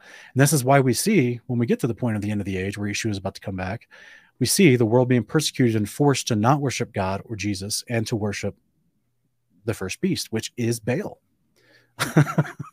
so mm-hmm. yeah, I know it. I know it's a unique concept, but um, that's literally as we open the show tonight. I talked about a 21 part investigating Babylon series, and I go through and break that down step by step for 21 21 parts. Mm. So wow. I'm sorry, Pastor John, to Oh, I had a simple question. I just wanted to. This is just a kind of a random question, uh, really kind of unrelated. Revelation six eight. Who are the two people there? Who are the two entities in your opinion? Revelation six eight. Yeah. Um, that the death and Hades. Well, and King yeah, James death and hell. Yeah. Yeah, that's gonna. So um, that's gonna be your Apollyon and your Nergal. So this is what I break down in the series: the the, the terms of those uh, uh, death being a name that was attributed to the destroyer, which is what Apollyon means. And, and we see that throughout scripture as well as this Nergal character who is one of the, the gods that's I'm, I'm using his uh, Babylonian name but he was called Hermes to the Greeks and he was called Anubis to the Egyptians. And in fact, there was a time in history where when the Greeks took over or when the Romans took over, they said, oh, well, these are the same gods. We, they literally just called him Hermanubis because it was the same god. So they mixed both names together. But he's identified as uh, this guy named Nergal in the book of Jeremiah as, as being the name that the Babylonians gave him and the hmm. Assyrians gave him. And he is the second beast. He's the right hand man to Apollyon. That's why it says both of these guys are riding together, and uh, death and then hell, Hades, is directly behind him. Hades is is another name for Hermes or for. It's not the is it the abode. I love the information by the way. I learned a lot from you just doing the show today. Oh, it's okay. Um, yeah. Yeah. Do you do you believe Hades is the abode of the dead or hell? I know that in some versions like NIV it says uh, Hades. What's your what's your point of view on that? Well, I think that uh, I the think word the English word hell is just the loose translation for Hades, which both the Greek and the Hebrew in the in the Hebrew it's called Sheol, but in the Greek it's called Hades, and that both you know this lexiconical definition is both Greek and Hebrew. Says it's the the underworld, the abode of the dead, where the spirits of departed souls go, and uh, and then of course that you know we got the Luke 16 moment, right, where if you're righteous you go to one place, if you're unrighteous you go to another place, right? Uh, this is exactly that that is another place in Luke 16, 19 through 41, John, mm-hmm. where Yeshua is directly quoting from First Enoch 22. Just yeah, I just I love the story. I didn't know I didn't know that was an Enoch, but that's funny. Yeah, but direct. I do love the story, so, you know. And I so this is where Hades, like that, the underworld up from. This is why Revelation 9 1, 9 through 11, they come up. They come up from the earth, the beast and the, the first and second beast that come up from the earth. So this is why I'm saying, and there's a reason why these two are mentioned together. They come out and they make war, and they they're doing these things together, and you know, affecting the economies and the agriculture of the world, and yeah. and creating famine and disease and plague. Um, oh, and by the way, Hermanubis or Hades or this Nergal character, the second beast, he was infamous for warfare and medicines, and be able to create medicines that cause sickness and famine. I didn't know that. Yeah. So yeah, if you guys haven't seen our um, investigating Babylon series, I'd highly recommend it. Um, I actually go through all the history of this and try to make it as clear as possible, and even to the point of explaining what is this image that he gives the breath of life to and causes it to come to life. What do you think that is? It's it's literally Talos. It's art. It's what it's what Zeus had in his palace in the ancient world, which was automatons and it's it's literally what he was they had used and created there's i show all types of uh, cultures from ancient from ancient india to ancient egypt to ancient greece to um, all these they all had automatons which were uh, early form of artificial intelligence of creating uh, robotic like hmm. structures that could do things that were programmed. Cool. Yeah. it's hey, hey, dude. Yeah. Hold on. Hold on. You piqued my interest here with the automaton stuff. A lot of stuff yeah. piques my interest. All right. Hold on. Hold on. So you, you're saying that back in the day they had automatons, right? There's direct quotes I found from historians, both Greek and, and Roman and Latin uh, historians that talk about that um, Zeus, who is, in case you guys aren't familiar, Zeus is the same guy that the Egyptians called Ra, and he's the same guy that the Hebrews called Satan. So he is the head of evil, right? He's the he's the one that has control of the unclean spirits. So the Greeks called him Zeus, and they said that he lived on Mount Olympus, and he and in his house he had automatons that were made of gold that were that served as moving tables that would, that would move against the wall and then move out when he came into the room to eat, and then surrounding the island that he lived on, he created a flying robot that guarded the place. hey, this is the ancient Greeks. This isn't me. So this is in concordance with stuff that I show from the ancient Indians as well, who talked about it as well with their gods and how they had automatons. Uh, I had quotes from the Chinese, the Mesopotamians, and and even from ancient Egypt from the Book of the Dead. But I don't really talk about the Book of the Dead that much because people can't handle it. But ultimately, it's just that there's continuity in what they claimed, right? And that continuity I see hintings of here in the second beast in Revelation 13, saying that he was able to create an artificial character, like a non-living being, like an image. You guys know that that technical word in the Greek is just an idol. So he creates an idol that he gives the, you know, a figure, right? A bust, a carving of something, right? He gives it the, and it's made to look like the first beast, and then he gives it the breath of life, and it runs around the earth, forcing people to worship the first beast or be killed. So he has individual autonomous decision making skills as he's set forth in motion to go accomplish that mission. And I actually break down the four levels of artificial intelligence and how um, that what's described in revelation 13 matches the third criteria of artificial intelligence of a, a robot that's programmed that can make mm-hmm. decisions according to its mission it's given. And that's pretty you know that's what we're seeing happen um, with this thing doing persecution killing people if they don't worship the beast. I think so, you'd like this uh, chuck missler guy. He's I've heard it. I've heard all about him. Yeah, I've, i used to watch his stuff like Amazing. crazy. Yeah, he's so, good. So you think that the uh, the image that is erected in the holy place, um, you believe that is going to be an automaton? Like now, when you say he's going to breathe gonna, life, huh? it's not going to be in the holy place, and it's it's going to be made to go out and go out on a mission around the earth to force. Oh yeah, the image, right? That yeah, he calls image. everybody to worship, right? Okay, yeah. so um, when it says he's going to be, you know, he's going to give life to the beast, like define life in in that is it going to be literally alive or is it going to be like as no, God I, would create life or something? No, not the, not the like the breath life? of life. Like there's no soul going into it, right? So Genesis two seven, you got the dirt of the earth, Adam. You got the breath of life from God. Put them together, you got a living soul. It's not. It's not that. I think it defines it for you in the descriptor in that chapter where it just says mm-hmm. that so that he could he was given the breath of life or he was given you know caused it to come to life depends on the translation uh, so that it could go out and do xyz right okay. but, but, not that it's given like a soul that that would then later stand judgment for anything mm-hmm. question what do you think about neuralink um, I think that's a great way to um, mess with your brain that I, I don't want to volunteer for. I think that if if it does what they say, it's a great way to just open yourself up to being controlled by people you know? Mm-hmm. um, i just don't i just kind of doubt it does what they say to be honest. Um, oh. you know what i'm saying? I think i think there's uh, certain things like that that's being promoted that the average person can't really question the tech and whether it really does what it says. They'll, they'll never know one way or the other because the application of the tech is really just going to be something uh, how do i say this? Something like superficial. So like it, they like without neuralink they could still put in a sensor on the subdermal uh, subdermal layer of your skin that could open your car door if you wanted to. Yeah. Like it's you know what I'm saying, but it's all about the the marketing, the twisting of like what.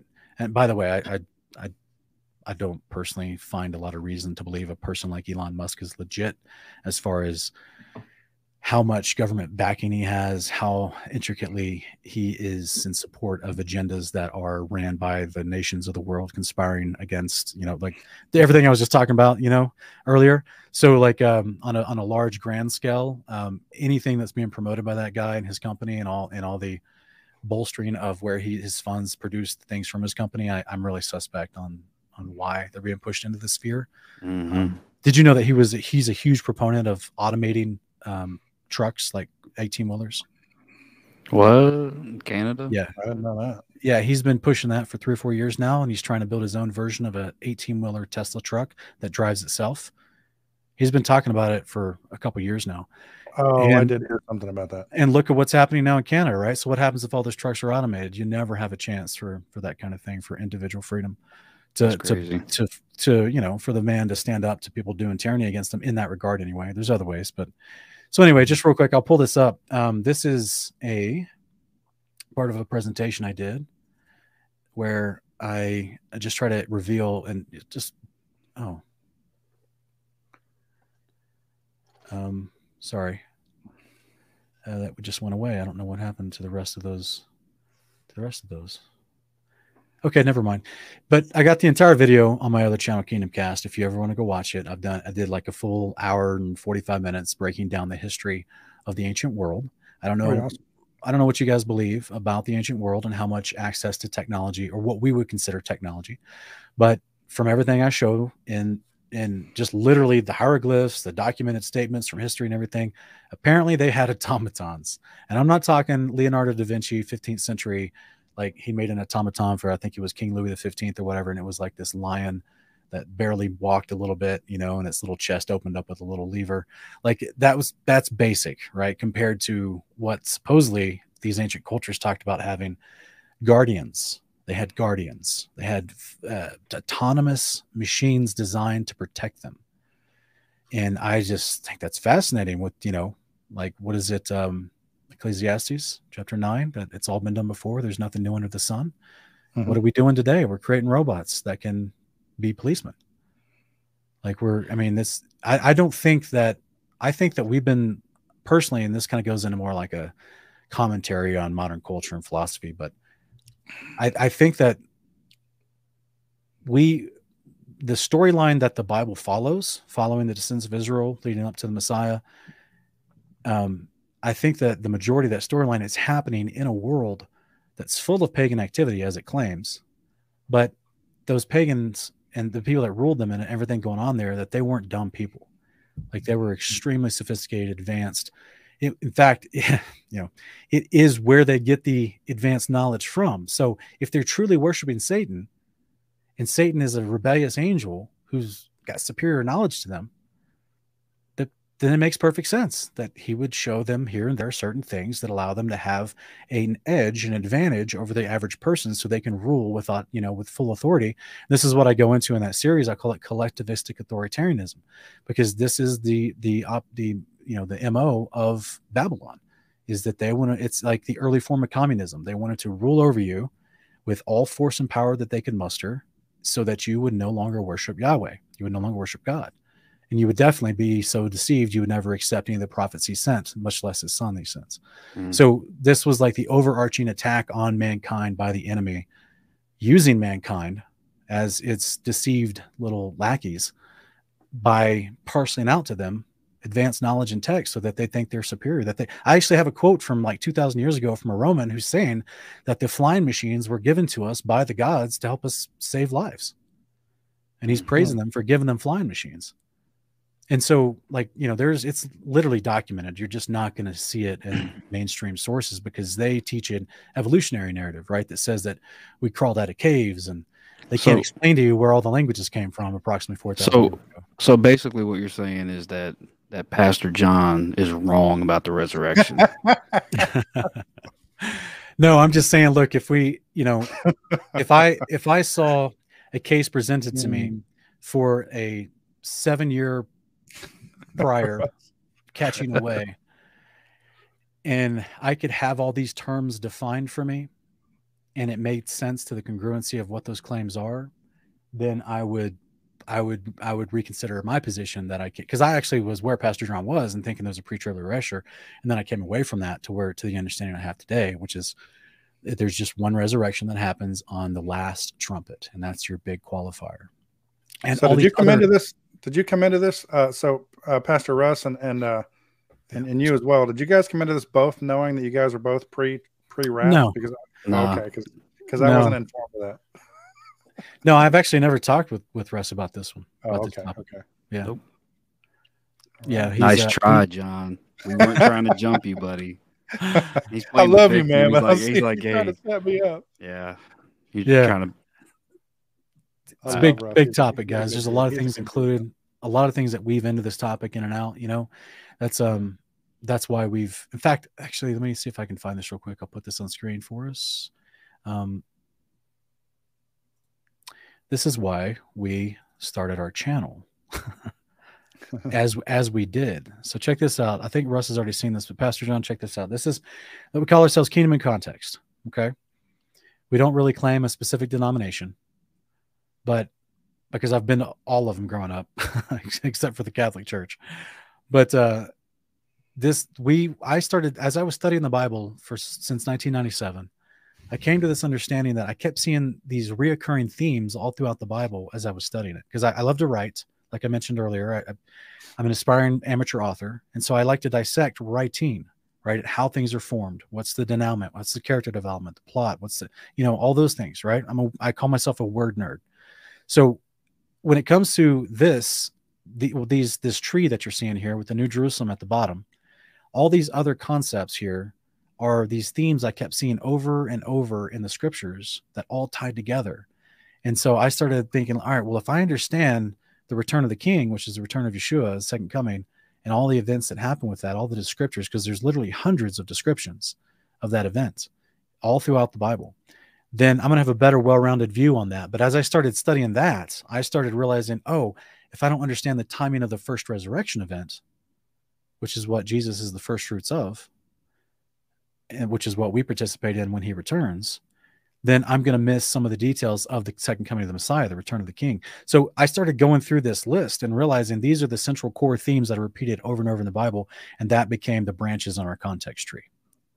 That's why we call mm-hmm. ourselves kingdom in context, because all of it is built upon the idea that the kingdom of God, which is what Jesus talked about over 44 times in the Gospels, he mm-hmm. said, I, I must go preach the, go- the gospel of the kingdom of God, for this is why I was sent. And Luke 443.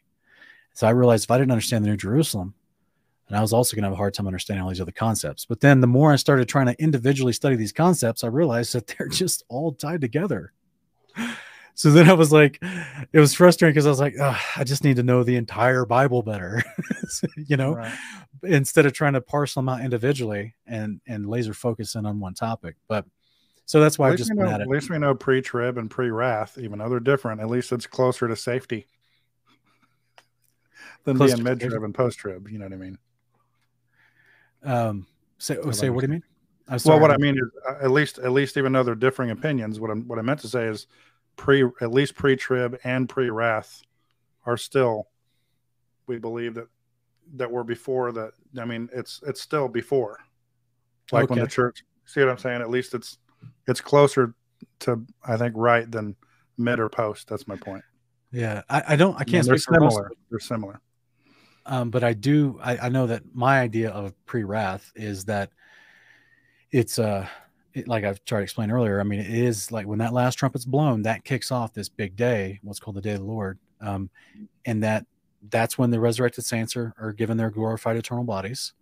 And then Matthew 13, 30, it's the a series of angels are sent out to gather those from the from under the under the heaven, everywhere from under the heaven from the four winds and those are gathered and brought up into the air because as isaiah 26 19 21 says they're going to be taken to their rooms to be to, to be away from the indignation of the lord and the indignation of the lord is the wrath of the lamb that's coming down with the warrior angels to come and fight the wicked and satan and the first and second beast and all those guys but so that's how we meet him at his coming, right? He's coming down, we're coming up. So I guess mine is pre wrath, but it's like last second pre wrath, right? It's like yeah. we're literally passing by, mm-hmm. high fiving in the air, and then we keep going, you know, and then he comes on down to do the, the dirty work. And then, um, you know, once, and then I, I theorized from all my studies that approximately seven days later is as the, the New Jerusalem is descending yeah, behind him, approximately seven days later that starts the millennial reign. That that that's a whole discussion. That triggers triggers yeah. somebody in the background there too. I yeah. was going to say uh, the seven days later thing. That would kind of tie into your uh, infatuation with the Jewish weddings, brother John.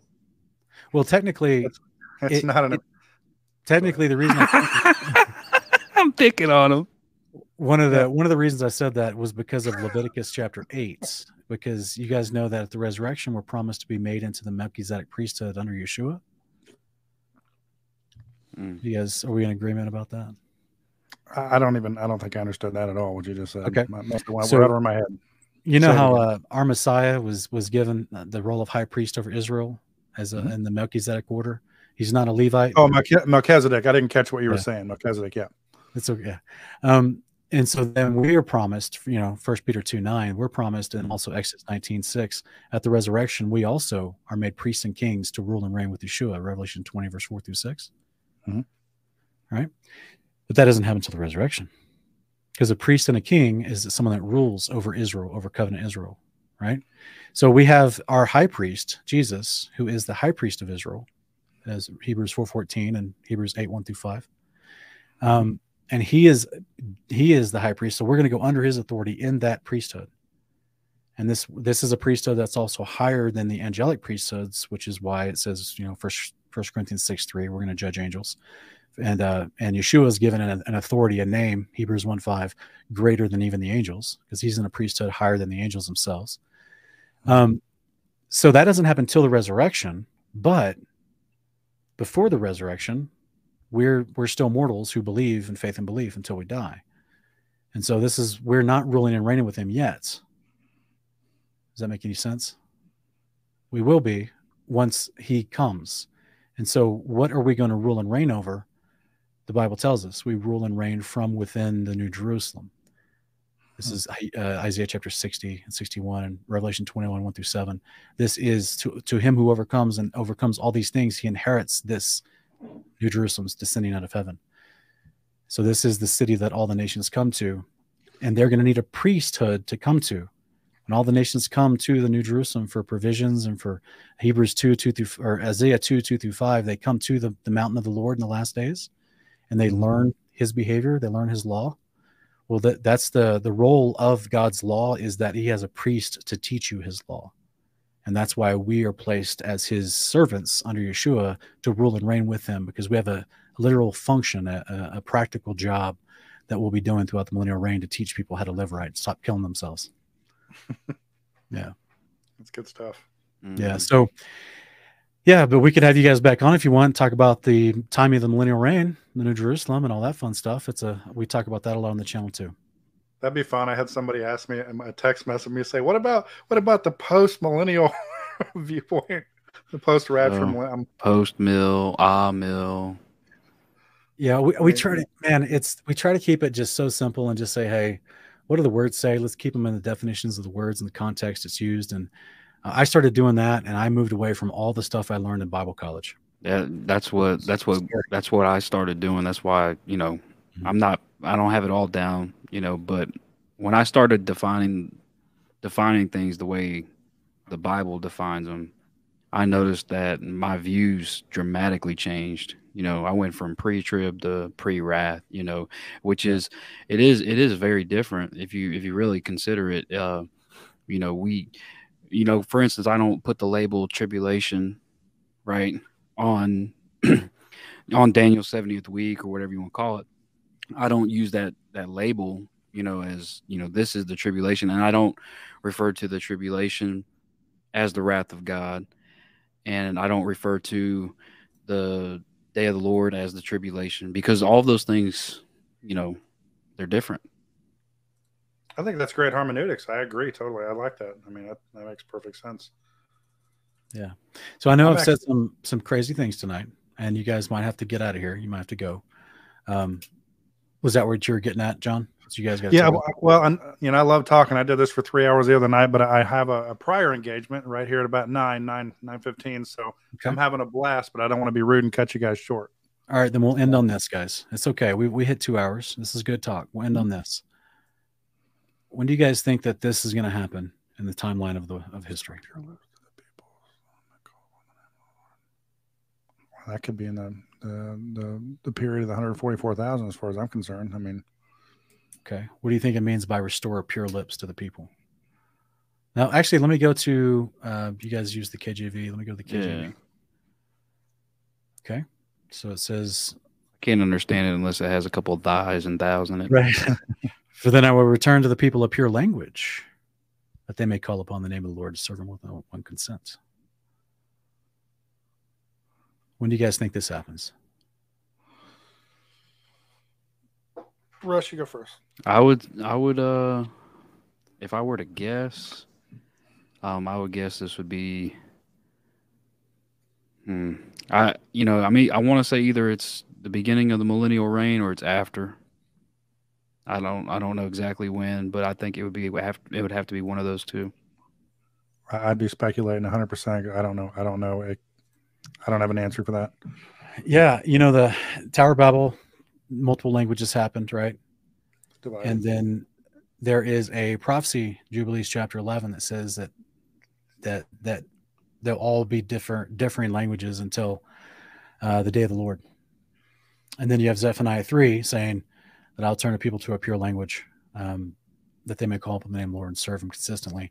This is what we see happening in the millennial reign as the mortals that have survived the sheep and goats judgment are repopulating the earth and being taught how to live according to Yahweh's instructions.